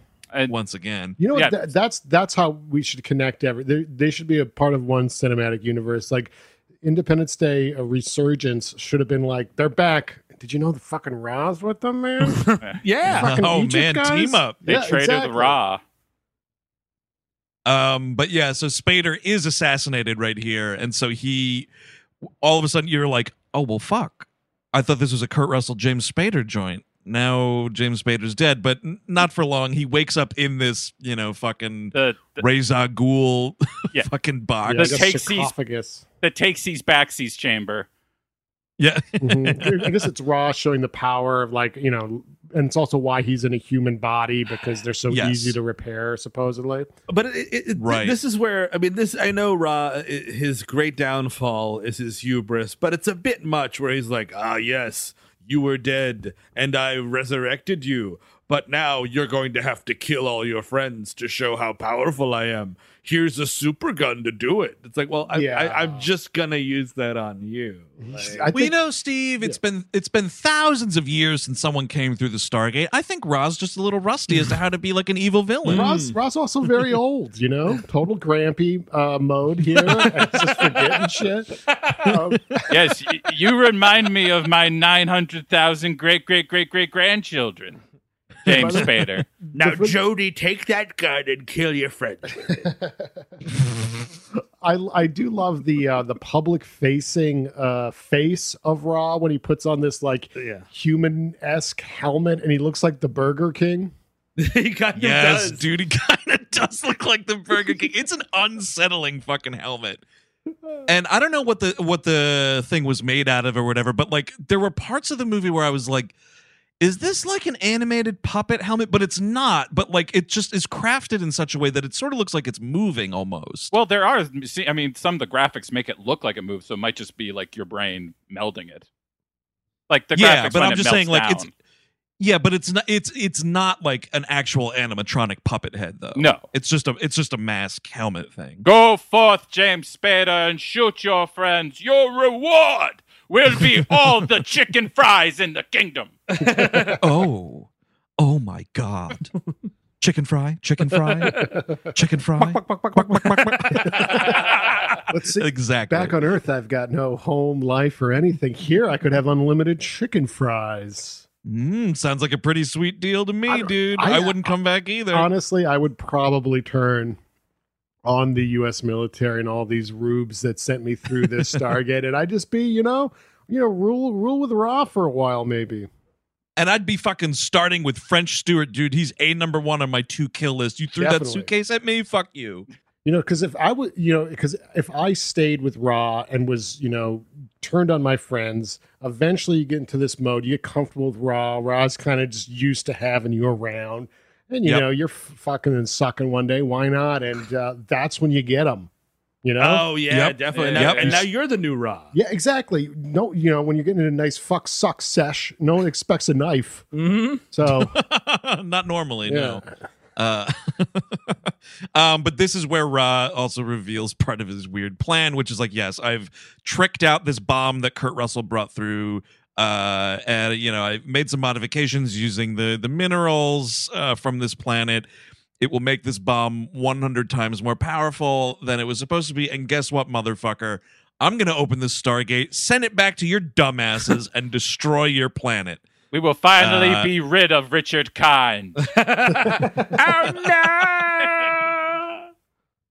Why did you just shiver like that, Richard Kind? I don't know. Yeah, see, this one time I might have, you know, skipped town with some of Ra's money, and, you know, he's been after me ever since, honestly. But apparently, so I love how they're like, all right, so, all right, we had this Stargate thing we were working on for years. Some wonderkind finally figured out how to open it. All right, send him and a bunch of fucking dead meat soldiers and a nuclear bomb. And you know what? If things get tricky, just fucking nuke a planet on the other side of the galaxy. Who cares? Well, I think that wasn't the nuking, like, regardless of what happened? Yes, which is so weird. Like, just better nuke it. Like, gotta nuke something, I guess. But yeah, that's right. I mean, that is like... It's the American military in a nutshell, dude. It's the fucking, it's the American mindset. Like, here's an unknown thing. Better bring a bunch of guns and fucking destroy it, but before I can learn anything about it, right? And like, I was thinking the same thing. It's such an insane notion of like, here is this great discovery that can take us to the other side of the universe almost instantaneously. Better blow it up. You know, oh man, you think some fucking aliens are gonna come through and trample on our freedom? Fucking blow it up. We don't like competition. Yeah, yeah, exactly. Well, we could learn. No, we don't do that. That the L word, we don't do that. We What's blow that? A shit up. What? Who taught you that? You know, that was supposed to be with the reading and writing. Stop that. It's honestly the most unbelievable part of that Independence Day resurgence, because in that movie, and I think it is a cool detail, that they, in the years since the first film, humanity like took the alien technology and like, you know, adapted it into our daily lives and our technology and whatnot. Pretty cool idea. Definitely would not fucking happen, no. Right? Definitely. Oh, you better fucking blow that spaceship to pieces. Yeah, absolutely. Can't have a bunch of fucking cars flying around and curing cancer and hey, all wait, that. You using a flying car? What are you, an alien, motherfucker? Ra, I'm going to be ruled over by somebody named Ra. Yeah, okay. I'm not going to be. Thank you very much. I'm not going to be ruled over by an animal growl. But Spader turns on Ra in a huge shocker. It's kind of like at the end of Fahrenheit 451, where they're like, okay, your life is going to be ruined. Now burn your beloved books. And he's like, I'm gonna burn you? Like, that's you just handed me a fucking I'm in jail. I'm about to go to prison for the rest of my life, and you handed me a flamethrower. Got it. So thanks for this flamethrower, but instead of burning this book, I'm going to burn all of you right now. Did anyone order fried sauerkraut? Yeah, so he turns on them, and at this point, the kids come. They now become the army of child soldiers. They have guns, and they kind of like let them escape, basically. And Ra's like, curses! How did that fall back on me somehow? Right, and this is because they've all been motivated because Shaori, the woman, actually decides like, all right, fuck this. Tells the story of where they came from and who they are and all of this stuff, and makes them realize like, yep, they're just descended from Egyptian slaves that this motherfucker took through the Stargate and just forced them to be this mining society. Right. So they are more than motivated to break up this public execution. And they show Weezin the Juice guy, like one. Maybe this is a little later, but they show Weezin the Juice guy, the one of the dead of the guards that are supposedly like gods, and it's yes. Just a dude in the helmet. Yeah. Yeah, which is a nice, like, you know, Wizard of Oz curtain pullback thing. Like, oh, yeah, you think this is a god that's been fucking with us? Look, it's just popular male model Djimon. He's very attractive, but he won't harm you. You know, that's actually a good point. Like, this is a good-looking fella. If they like, oh, fuck, that's what God looks like, obviously. What are you doing? We're not rebelling. That's what God looks like. Exactly. But so yeah, they're all going to be executed and everything. We're prepping this like bomb to go through the Stargate. I do love, this was another great moment. So like the sneak attack scene, I love where it's like, you know, they're all there. You think they're all of their like raw soldiers or whatever. And then like these other dudes, like they just look like villagers, you know, with cloths over their face or whatever. And, you know, whoops, pull that back. And one of them is Kurt Russell. And I love how you doing? And then just starts firing. Oh, it's fucking awesome. This is when you get some... He's got that. He like winks at somebody at one point, and then later... It's the same. It's how you doing wink. Yes. Yeah, the wink is right there. It's like it's like seeing... Like if Kurt Russell in this movie up until this point is like a turned off Christmas tree, right? And it's like you're looking at it and it's like, well, it's still this cool Christmas tree. All these ornaments are there and whatnot. But then like you power up that Christmas tree... Whoa, now we're talking like this is Kurt. Now he looks like Kurt Russell. You're like, oh, fuck, it's Kurt Russell. He just needed to see blood fly out of people that wasn't his son. And then he's like, oh, yeah, I forgot. I love Killing, actually. I mean, it is sort of, I mean, the part we're skimming over, which is, it's fine. It's just sort of like, this is when we're kind of like figuring out what our plan's going to be. And Kurt Russell's like, I want to get the nuke. And I'll nuke the whole planet and we'll die together. And like James Spader's like, like, well, all of our sons are dead, so obviously we all want to die, right? He's like, no. All of our sons are dead, Kurt Russell? I don't have a son. I want to live. That moment of heart there, there's some line where it's just like, well, like, I want to live. Your men want to live. It's just a shame that your people want to leave. Yeah, yeah. It's just a shame that you're in such a rush to die or whatever. Yeah, it's a cool line. It's kind of a good Spader line. Yeah, yeah, I like that one. It definitely works. I mean, Spader is good. I'm glad he got another house out of this movie. The decoding of the seventh symbol, by the way, they had found out all the six constellations to go back with the Stargate, but one was broken off. Right, and it's the one, the symbol for where they are, and they finally figure it out. And it's just so fucking dumb. It's like you could have figured this out earlier, because it looks like the other symbol, but with the other moons, because there's more moons. Because the Earth one is the pyramid and a sun above it, and this one is a pyramid with three moons above it. And it's like, well, you've been outside. You saw the moons. You saw that it was a little bigger than Star Wars. You know, they had 2 suns and we have 3 moons. Look, I'm sorry. I just got evicted. My brain hasn't been in the right place. Hey, Roland. Hey, bud. Just saw the new Stargate film. Pretty cool. Couple of things, though. Putting star in your title. Yeah, that's a lawsuit. Also, I don't know, man. Alien planet with multiple moons? Oh, and you say you've got a plucky young hero with shaggy blonde hair. Interesting. Oh, and that is that hero evicted? Because that's what you're going to be if you keep this shit up, Roland. And look at this. You hired Kurt Russell, who I said to get fucked when he auditioned for Han Solo. Oh, interesting. Is that true? I think he auditioned for it. Maybe I'm wrong. Maybe I'm thinking of Indiana Jones. Ooh. In either case, he would have been fine in either role. I mean, obviously, Harrison Ford's Harrison Ford, but, you know, Kurt Russell rules, as we say on this very program. Absolutely. So yeah, we're having a fight here. Shouri in some way gets assassinated in the melee.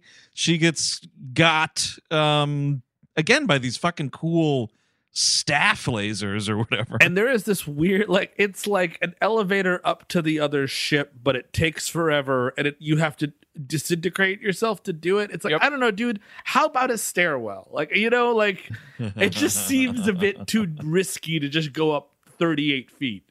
Well, it acts a lot like the fly contraption. Yes. Except for, like, you saw the fly, right? So if there's any dust in that thing, you're just going to turn into a monster being.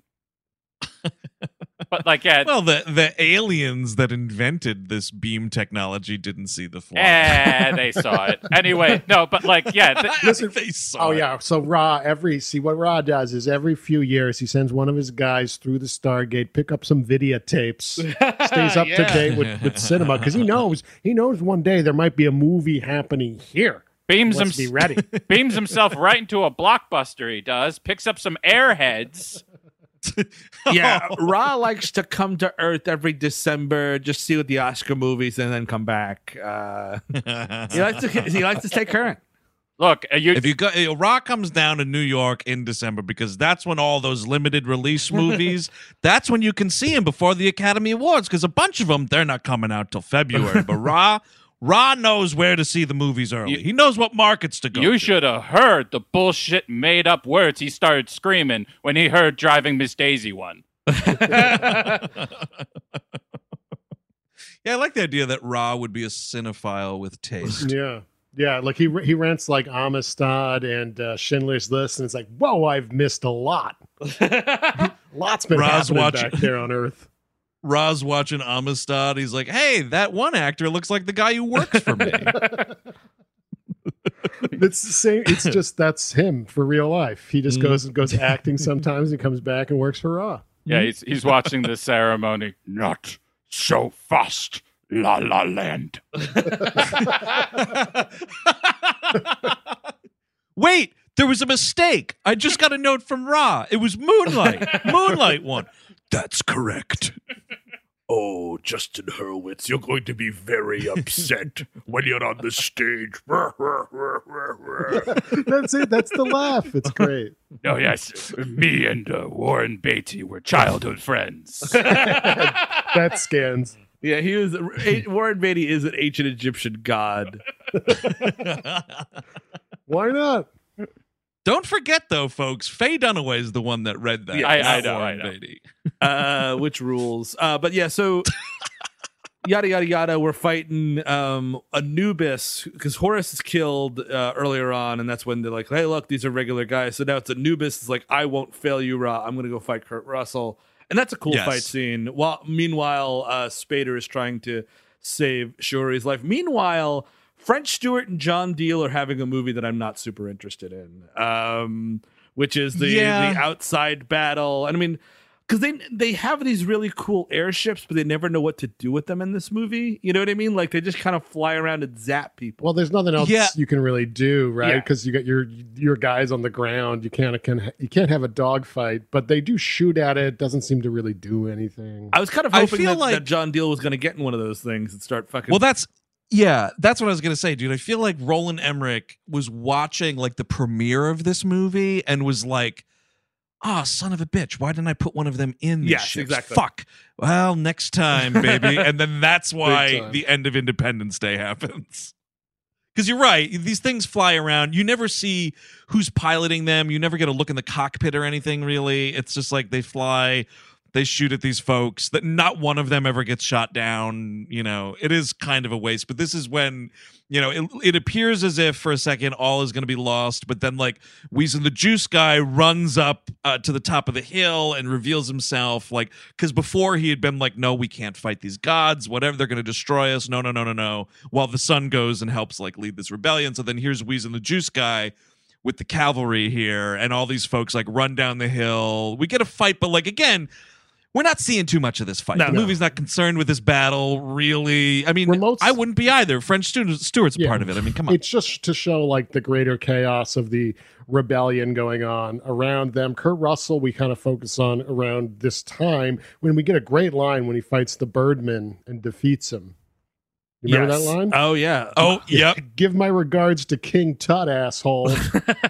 And he definite Kurt Russell line, man. And he smashes his hand to do the elevator rings, and they come down and cut this dude's head off. I do feel like it's Kurt Russell gets a script, and the line is, give my regards to King Tut, and then he gets a red pen. It's good. Comma, asshole. And now it's a perfect Kurt Russell line. Yes. Because just calling someone asshole is such a Kurt Russell thing, and I love it. Absolutely, dude. Like, Escape from LA may be his only official writing credit, but you better believe he added that asshole. Mm-hmm. You know, got that red Sharpie out. Yo, Goldie, they had this King Tut line, didn't have asshole at the end of it. Can you believe that? Well, you should put asshole in it, Kurt. Yeah, I know. That's what I told the guy. I told the guy you should put asshole. Can you believe? These guys, Goldie. These guys. Well, so Kurt, did you get to call him an asshole or not? I did, honey. I know. Yes, I did, honey. Anyway, love you, babe. I love you too. Yeah, how's the pasta coming? The best fucking thing in the world is that video of Kurt Russell that Goldie Hawn took, where he just goes, "It's my birthday." Oh yeah! And I'm walking with this little kid energy to go get dinner. It's fucking beautiful. It's so awesome, dude. I have to say, you know, Goldie Hawn, totally great, total legend. I follow her on Instagram specifically because whenever Kurt Russell pops up, you're like, ooh, Kurt Russell. Ooh. I didn't know she was on there. I gotta follow. Yes, dude. Oh, dude, yeah, because they had a great Christmas. Of course they did. They had a great time watching the Golden Globes, even though Kate Hudson was nominated for that abysmal fucking Sia movie or whatever. Yeah. But, you know, they still had a big party to support her in the nomination. They're just like, they are an adorable fucking family, and I am here for it at all times. But yeah, dude, Eric, follow her on Instagram because Kurt Russell, he pops up. Guess what? Already done. Mission accomplished, asshole. You gotta get. You know what? Here it is, and I don't do this. Get Goldie in the MCU. You got Wyatt. Yep, you got Kurt. What the fuck's Gold? Get Goldie in there. You're totally right, dude. That's a good call. Mm. Yeah. What's some god beings she could play? Exactly. That's what you're looking for. any old female god, bing bang boom, it's her. Like, yeah, or this next Guardians movie. She could be like a spy master in the Black Widow series. I mean, come on, this is easy. Yeah. She could do a bad Russian accent. It's Goldie. Please. She could do what she wants. Totally. Get Goldie in the MCU. God damn it. Get it. It fucking sucks that Kurt Russell eats shit at the end of that second movie, because, like, I don't know, I'd watch a spinoff of him and Goldie just doing stuff in space, whatever. Absolutely, yeah, they're going on vacation. It's my birthday. I'm ego. The best planet couple in all the universe. Absolutely, man. Fuck it. I would like to see those celestial bodies. Get it on. Absolutely, yeah. The fucking head cut here. The head rip or whatever, and you just see, like, movies so rarely give you the fucking look from underneath a decapitated head, you know, because this thing's just on the floor. You're seeing up this dude's fucking throat hole, man. It's kind of unsettling. It is. And meanwhile, Ra has this very vague power. When his guards fail him at one point, he does this brain scramble to one of them, and then... Yes. When Spader brings Shuri up to get healed, she's healed. Ra's had enough, and he starts to scramble. He starts to do a little brain scramble on Spader. Yeah. Spader's not having it. What's great about that reveal too is Ra's just up in his apartment, like trying to command this battle, and suddenly Spader walks through his house, and he's like, "What?" Yes. Yeah, dude, that is kind of a great thing, because he's just in the background, like, shuffling quickly to get her, like, into the Reza Ghul sarcophagus or whatever to revive her. And he's just like, the fuck? Was that James Spader in my house? With his shoes on? What the fuck, dude? You know how old these fucking rugs are? Get your feet off. There's sand and everything now. Thanks. There's a fucking mudroom. We have a mudroom. Scrape and stomp. Don't just, brush it.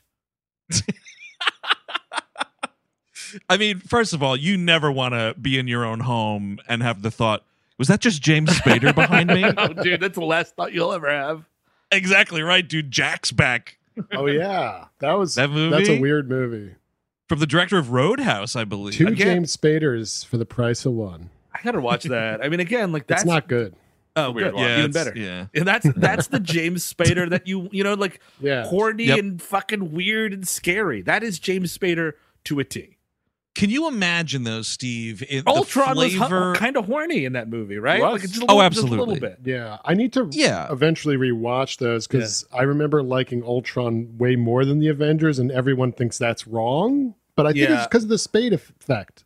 Mm-hmm. Oh, definitely. Yeah, I mean, Spader in that movie, man, is kind of all I really remember about that movie. Oh, well, that's what I was going to say, Steve. Can you imagine, like, the flavor of this Stargate gumbo if he's playing, like, this character, like his character in Crash or something? Much different movie.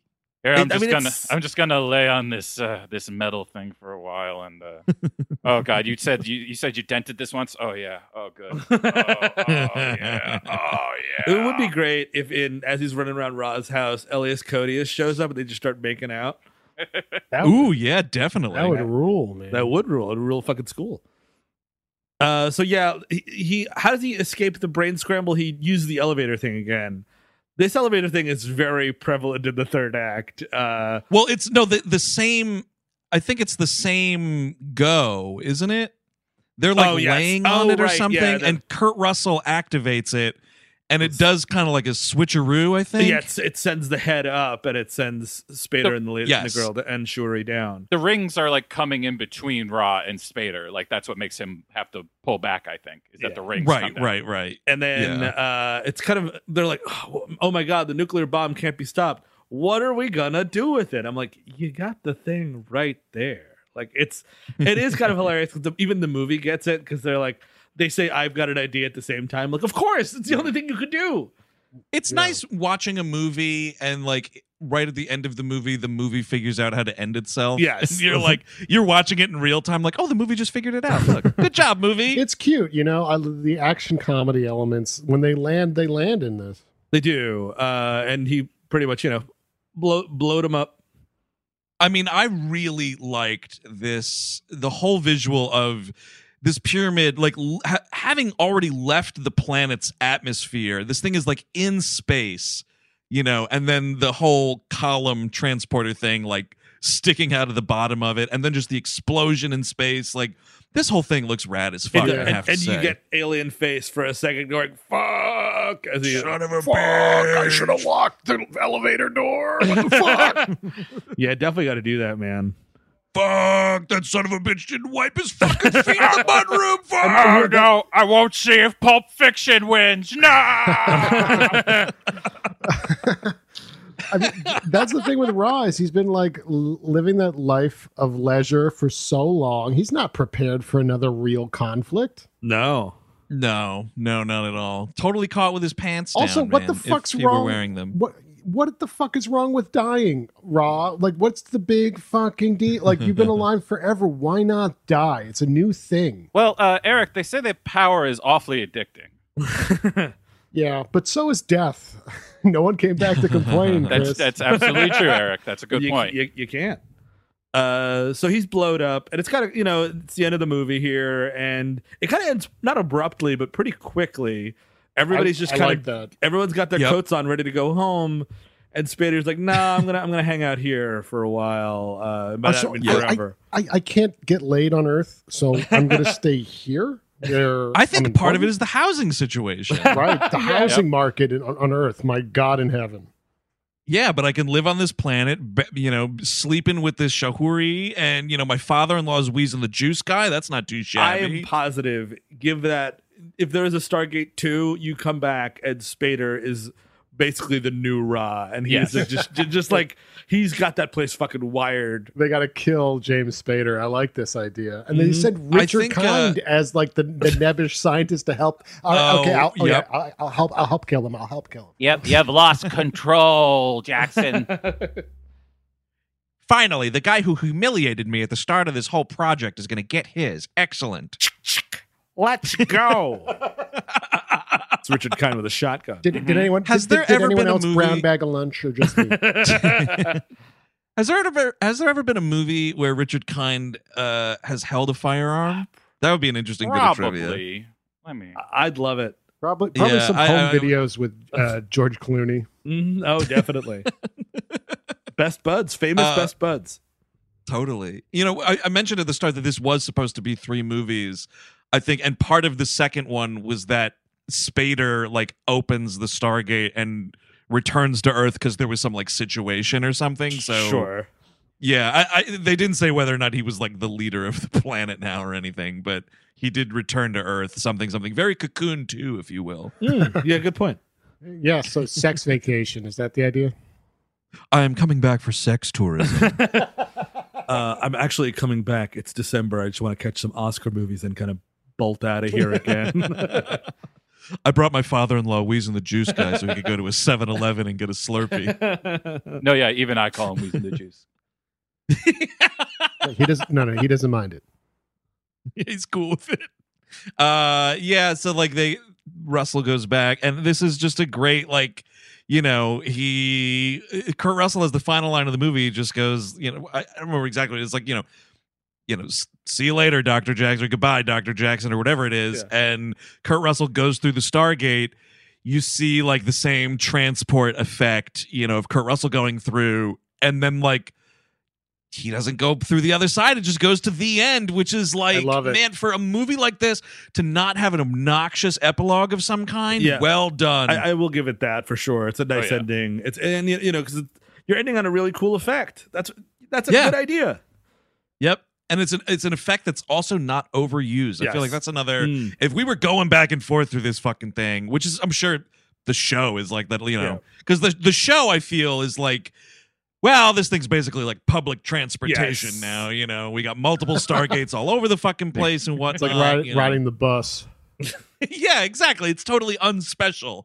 You know, you got multiple episodes of a television show. Like this is still feels kind of neat. It is. Yeah. So and just a big fat the end. Love it. So I'm gonna give you guys some options on some of these movies that might have Richard Kind holding a gun. Okay. Thank you. So there's Argo. Which he is in. Ooh, okay. Now he was one of who was he? One of the Iranian Republican Guard. Yes, absolutely. Yep. He was the head one of those. He was in Sharknado 2, which might have a con. I don't believe he had one in A Serious Man, but who knows? Garfield the movie. Yeah, he's probably got a gun in that. Yeah. I'm gonna kill that fucking cat. Get over here, Garfield. Eric. I didn't kill my wife. I don't care. Eric, you might know this one. Confessions of a Dangerous Mind. Oh, yeah. That's a good one. I don't remember him with a gun in it. I actually don't remember him in it. So I guess I could revisit that. Neither do I. I think that's kind of... Well, here... Okay, so here is my pick. Santa Paws 2. Yeah, definitely. That's the one I think. We're going to kill those fucking dogs. Get over here. They've earned it. They took away the one thing I love most. Not cute things. So we got some options there. Folks at home, if you know of a motion picture or television show where Richard Kind is holding a firearm, please let us know. But that's Stargate, folks. Recommendations and final thoughts. We'll shoot it over to Stargate first-timer Steve Sadak. It's a light non-recommend for me. It just sort of like, I like the first movie a lot more than I like the second movie. I feel like once we get to the new planet, it kind of drags. The ending is fun, but not super exciting. I just feel like there's a lot left on the table here. It's a light non-recommend. That's where I'm at. Chris Cabin. Recommend. It's a very good hangover movie. I can see that. That is my number one thing with it. It's also a movie that gets by largely on the model work is really good, but the cast is good. Like, having Kurt Russell and James Spader in this as your guys really does help this. Like, I two other actors I would have bailed pretty early on. I get the feeling. Yep. This one, no, I stuck with it. And it is very rushed towards the end. We're trying to like get out of here quick, but you know, I've seen this like. Probably like a dozen times, and I'm still like, I never like hate it. So I give that credit that I've watched that many times. I'm not bored by it. So yeah, recommend. Yeah, it's a recommend for me as well. A big one. Big fan of the movie. I saw it on opening night in '96 and '94. Yeah, dude, I remember. The part with like the public opening night. I went to the bathroom at some point, and I came back during like the rebellion, and I remember walking down the aisle, and the feeling was electric. The crowd was cheering with it. It was crazy.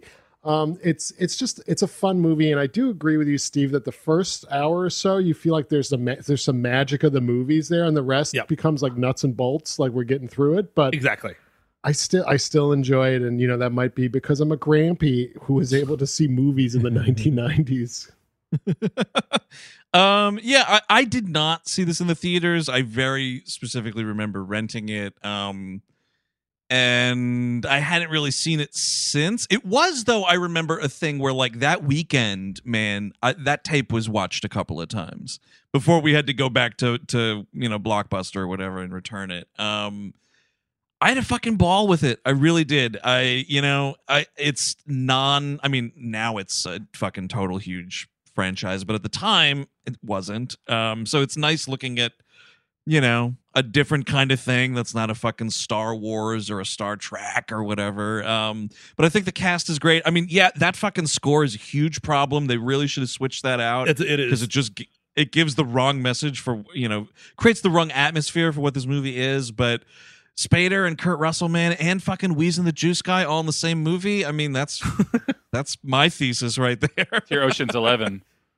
Yes, that is my Ocean's 11. I don't know. Yeah, man. It's just, I had fun at the movies yesterday, everybody. Yep. And that's all right with me, man. Absolutely. That's all right. Never watch any of them, their television programs, though. I don't know a goddamn thing about any of it. Nah, I'm not doing that. But I feel like we're always like secretly making Stargate. Like, Cause there's like books and whatnot. The end of this movie, actually, if you go all the way to the credits, it is a fucking medium crossover fucking laundry list. It's like read the Stargate books, check out the Stargate CD-ROM. Is there any that detail James Spader's adventures?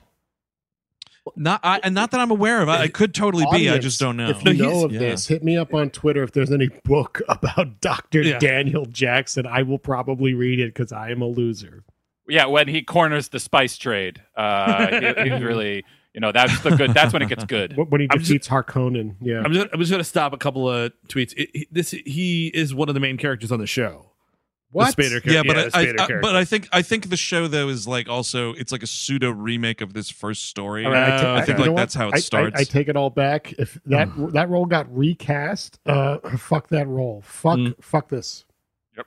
It did get recast, and I remember the guy kind of has a hilarious name. Where is it? Let's see. Sorry, we'll gotta do it this way. Sorry, let's see. Michael Stargate. Shanks. Yeah, Shanks. Michael Shanks, fuck, dude. All right, Shanks for nothing. Yeah, exactly. I thought I could imagine my beautiful little Spader baby, and now I have to think. I got a Shank face in my face. No, thank you. I don't want that book anymore. Redacted. That is Stargate from 1994, directed by Roland Emmerich. If you want more We Hate Movies, of course, check out patreon.com/WeHateMovies. We have a We Love Movies episode up this month. Russell Rules over there as well, talking John Carpenter's masterpiece, Escape from New York. Woo! Yeah, and we still have, we're doing Melrose 2.0 on the $10 tier. Last month we released Stalked by My Doctor. People loved that. So if you didn't get a chance yet, check that out. Also have the Snyder Cut still up there, 4 hours of that on that $10 tier. We're just fucking stacking that thing. Mm-hmm. Oh, yeah, man. And the cool thing is with Once in a Lifetime, our Lifetime recap show, it's only every other month to start out this new venture at least. So you have a whole extra month here to catch up on the Stalked by My Doctor episode before we get into whatever the June selection is. So be sure to check out all the Patreon content there. We got a lot of it this month, like every month, but always. On the main feed here, next Tuesday, there is another episode just rounding the bend. Steve, what are we going to be talking about next week? We are going to be talking about The Simpsons Movie, and it's kind of a really... Oh. We're going to do a little Jetsons Meet the Flintstones here because you've got Bob Mackey and Henry Gilbert of Talking Simpsons coming on to talk Simpsons. It's going to be really exciting. Now we're the Flintstones in that, right? Because we're like... Yes. Yeah, definitely. Cavemen. Yeah. Yeah, piggish cave people. Eric, you just scream, bam, bam. I'm eating a rack of ribs right now. I scream, bam, bam, when I'm being intimate. Oh, my God. So until next week, when hopefully Eric gets intimate, I'm Andrew Jupin. Steven Sadak. Eric Siska. Bam, bam. Take it easy.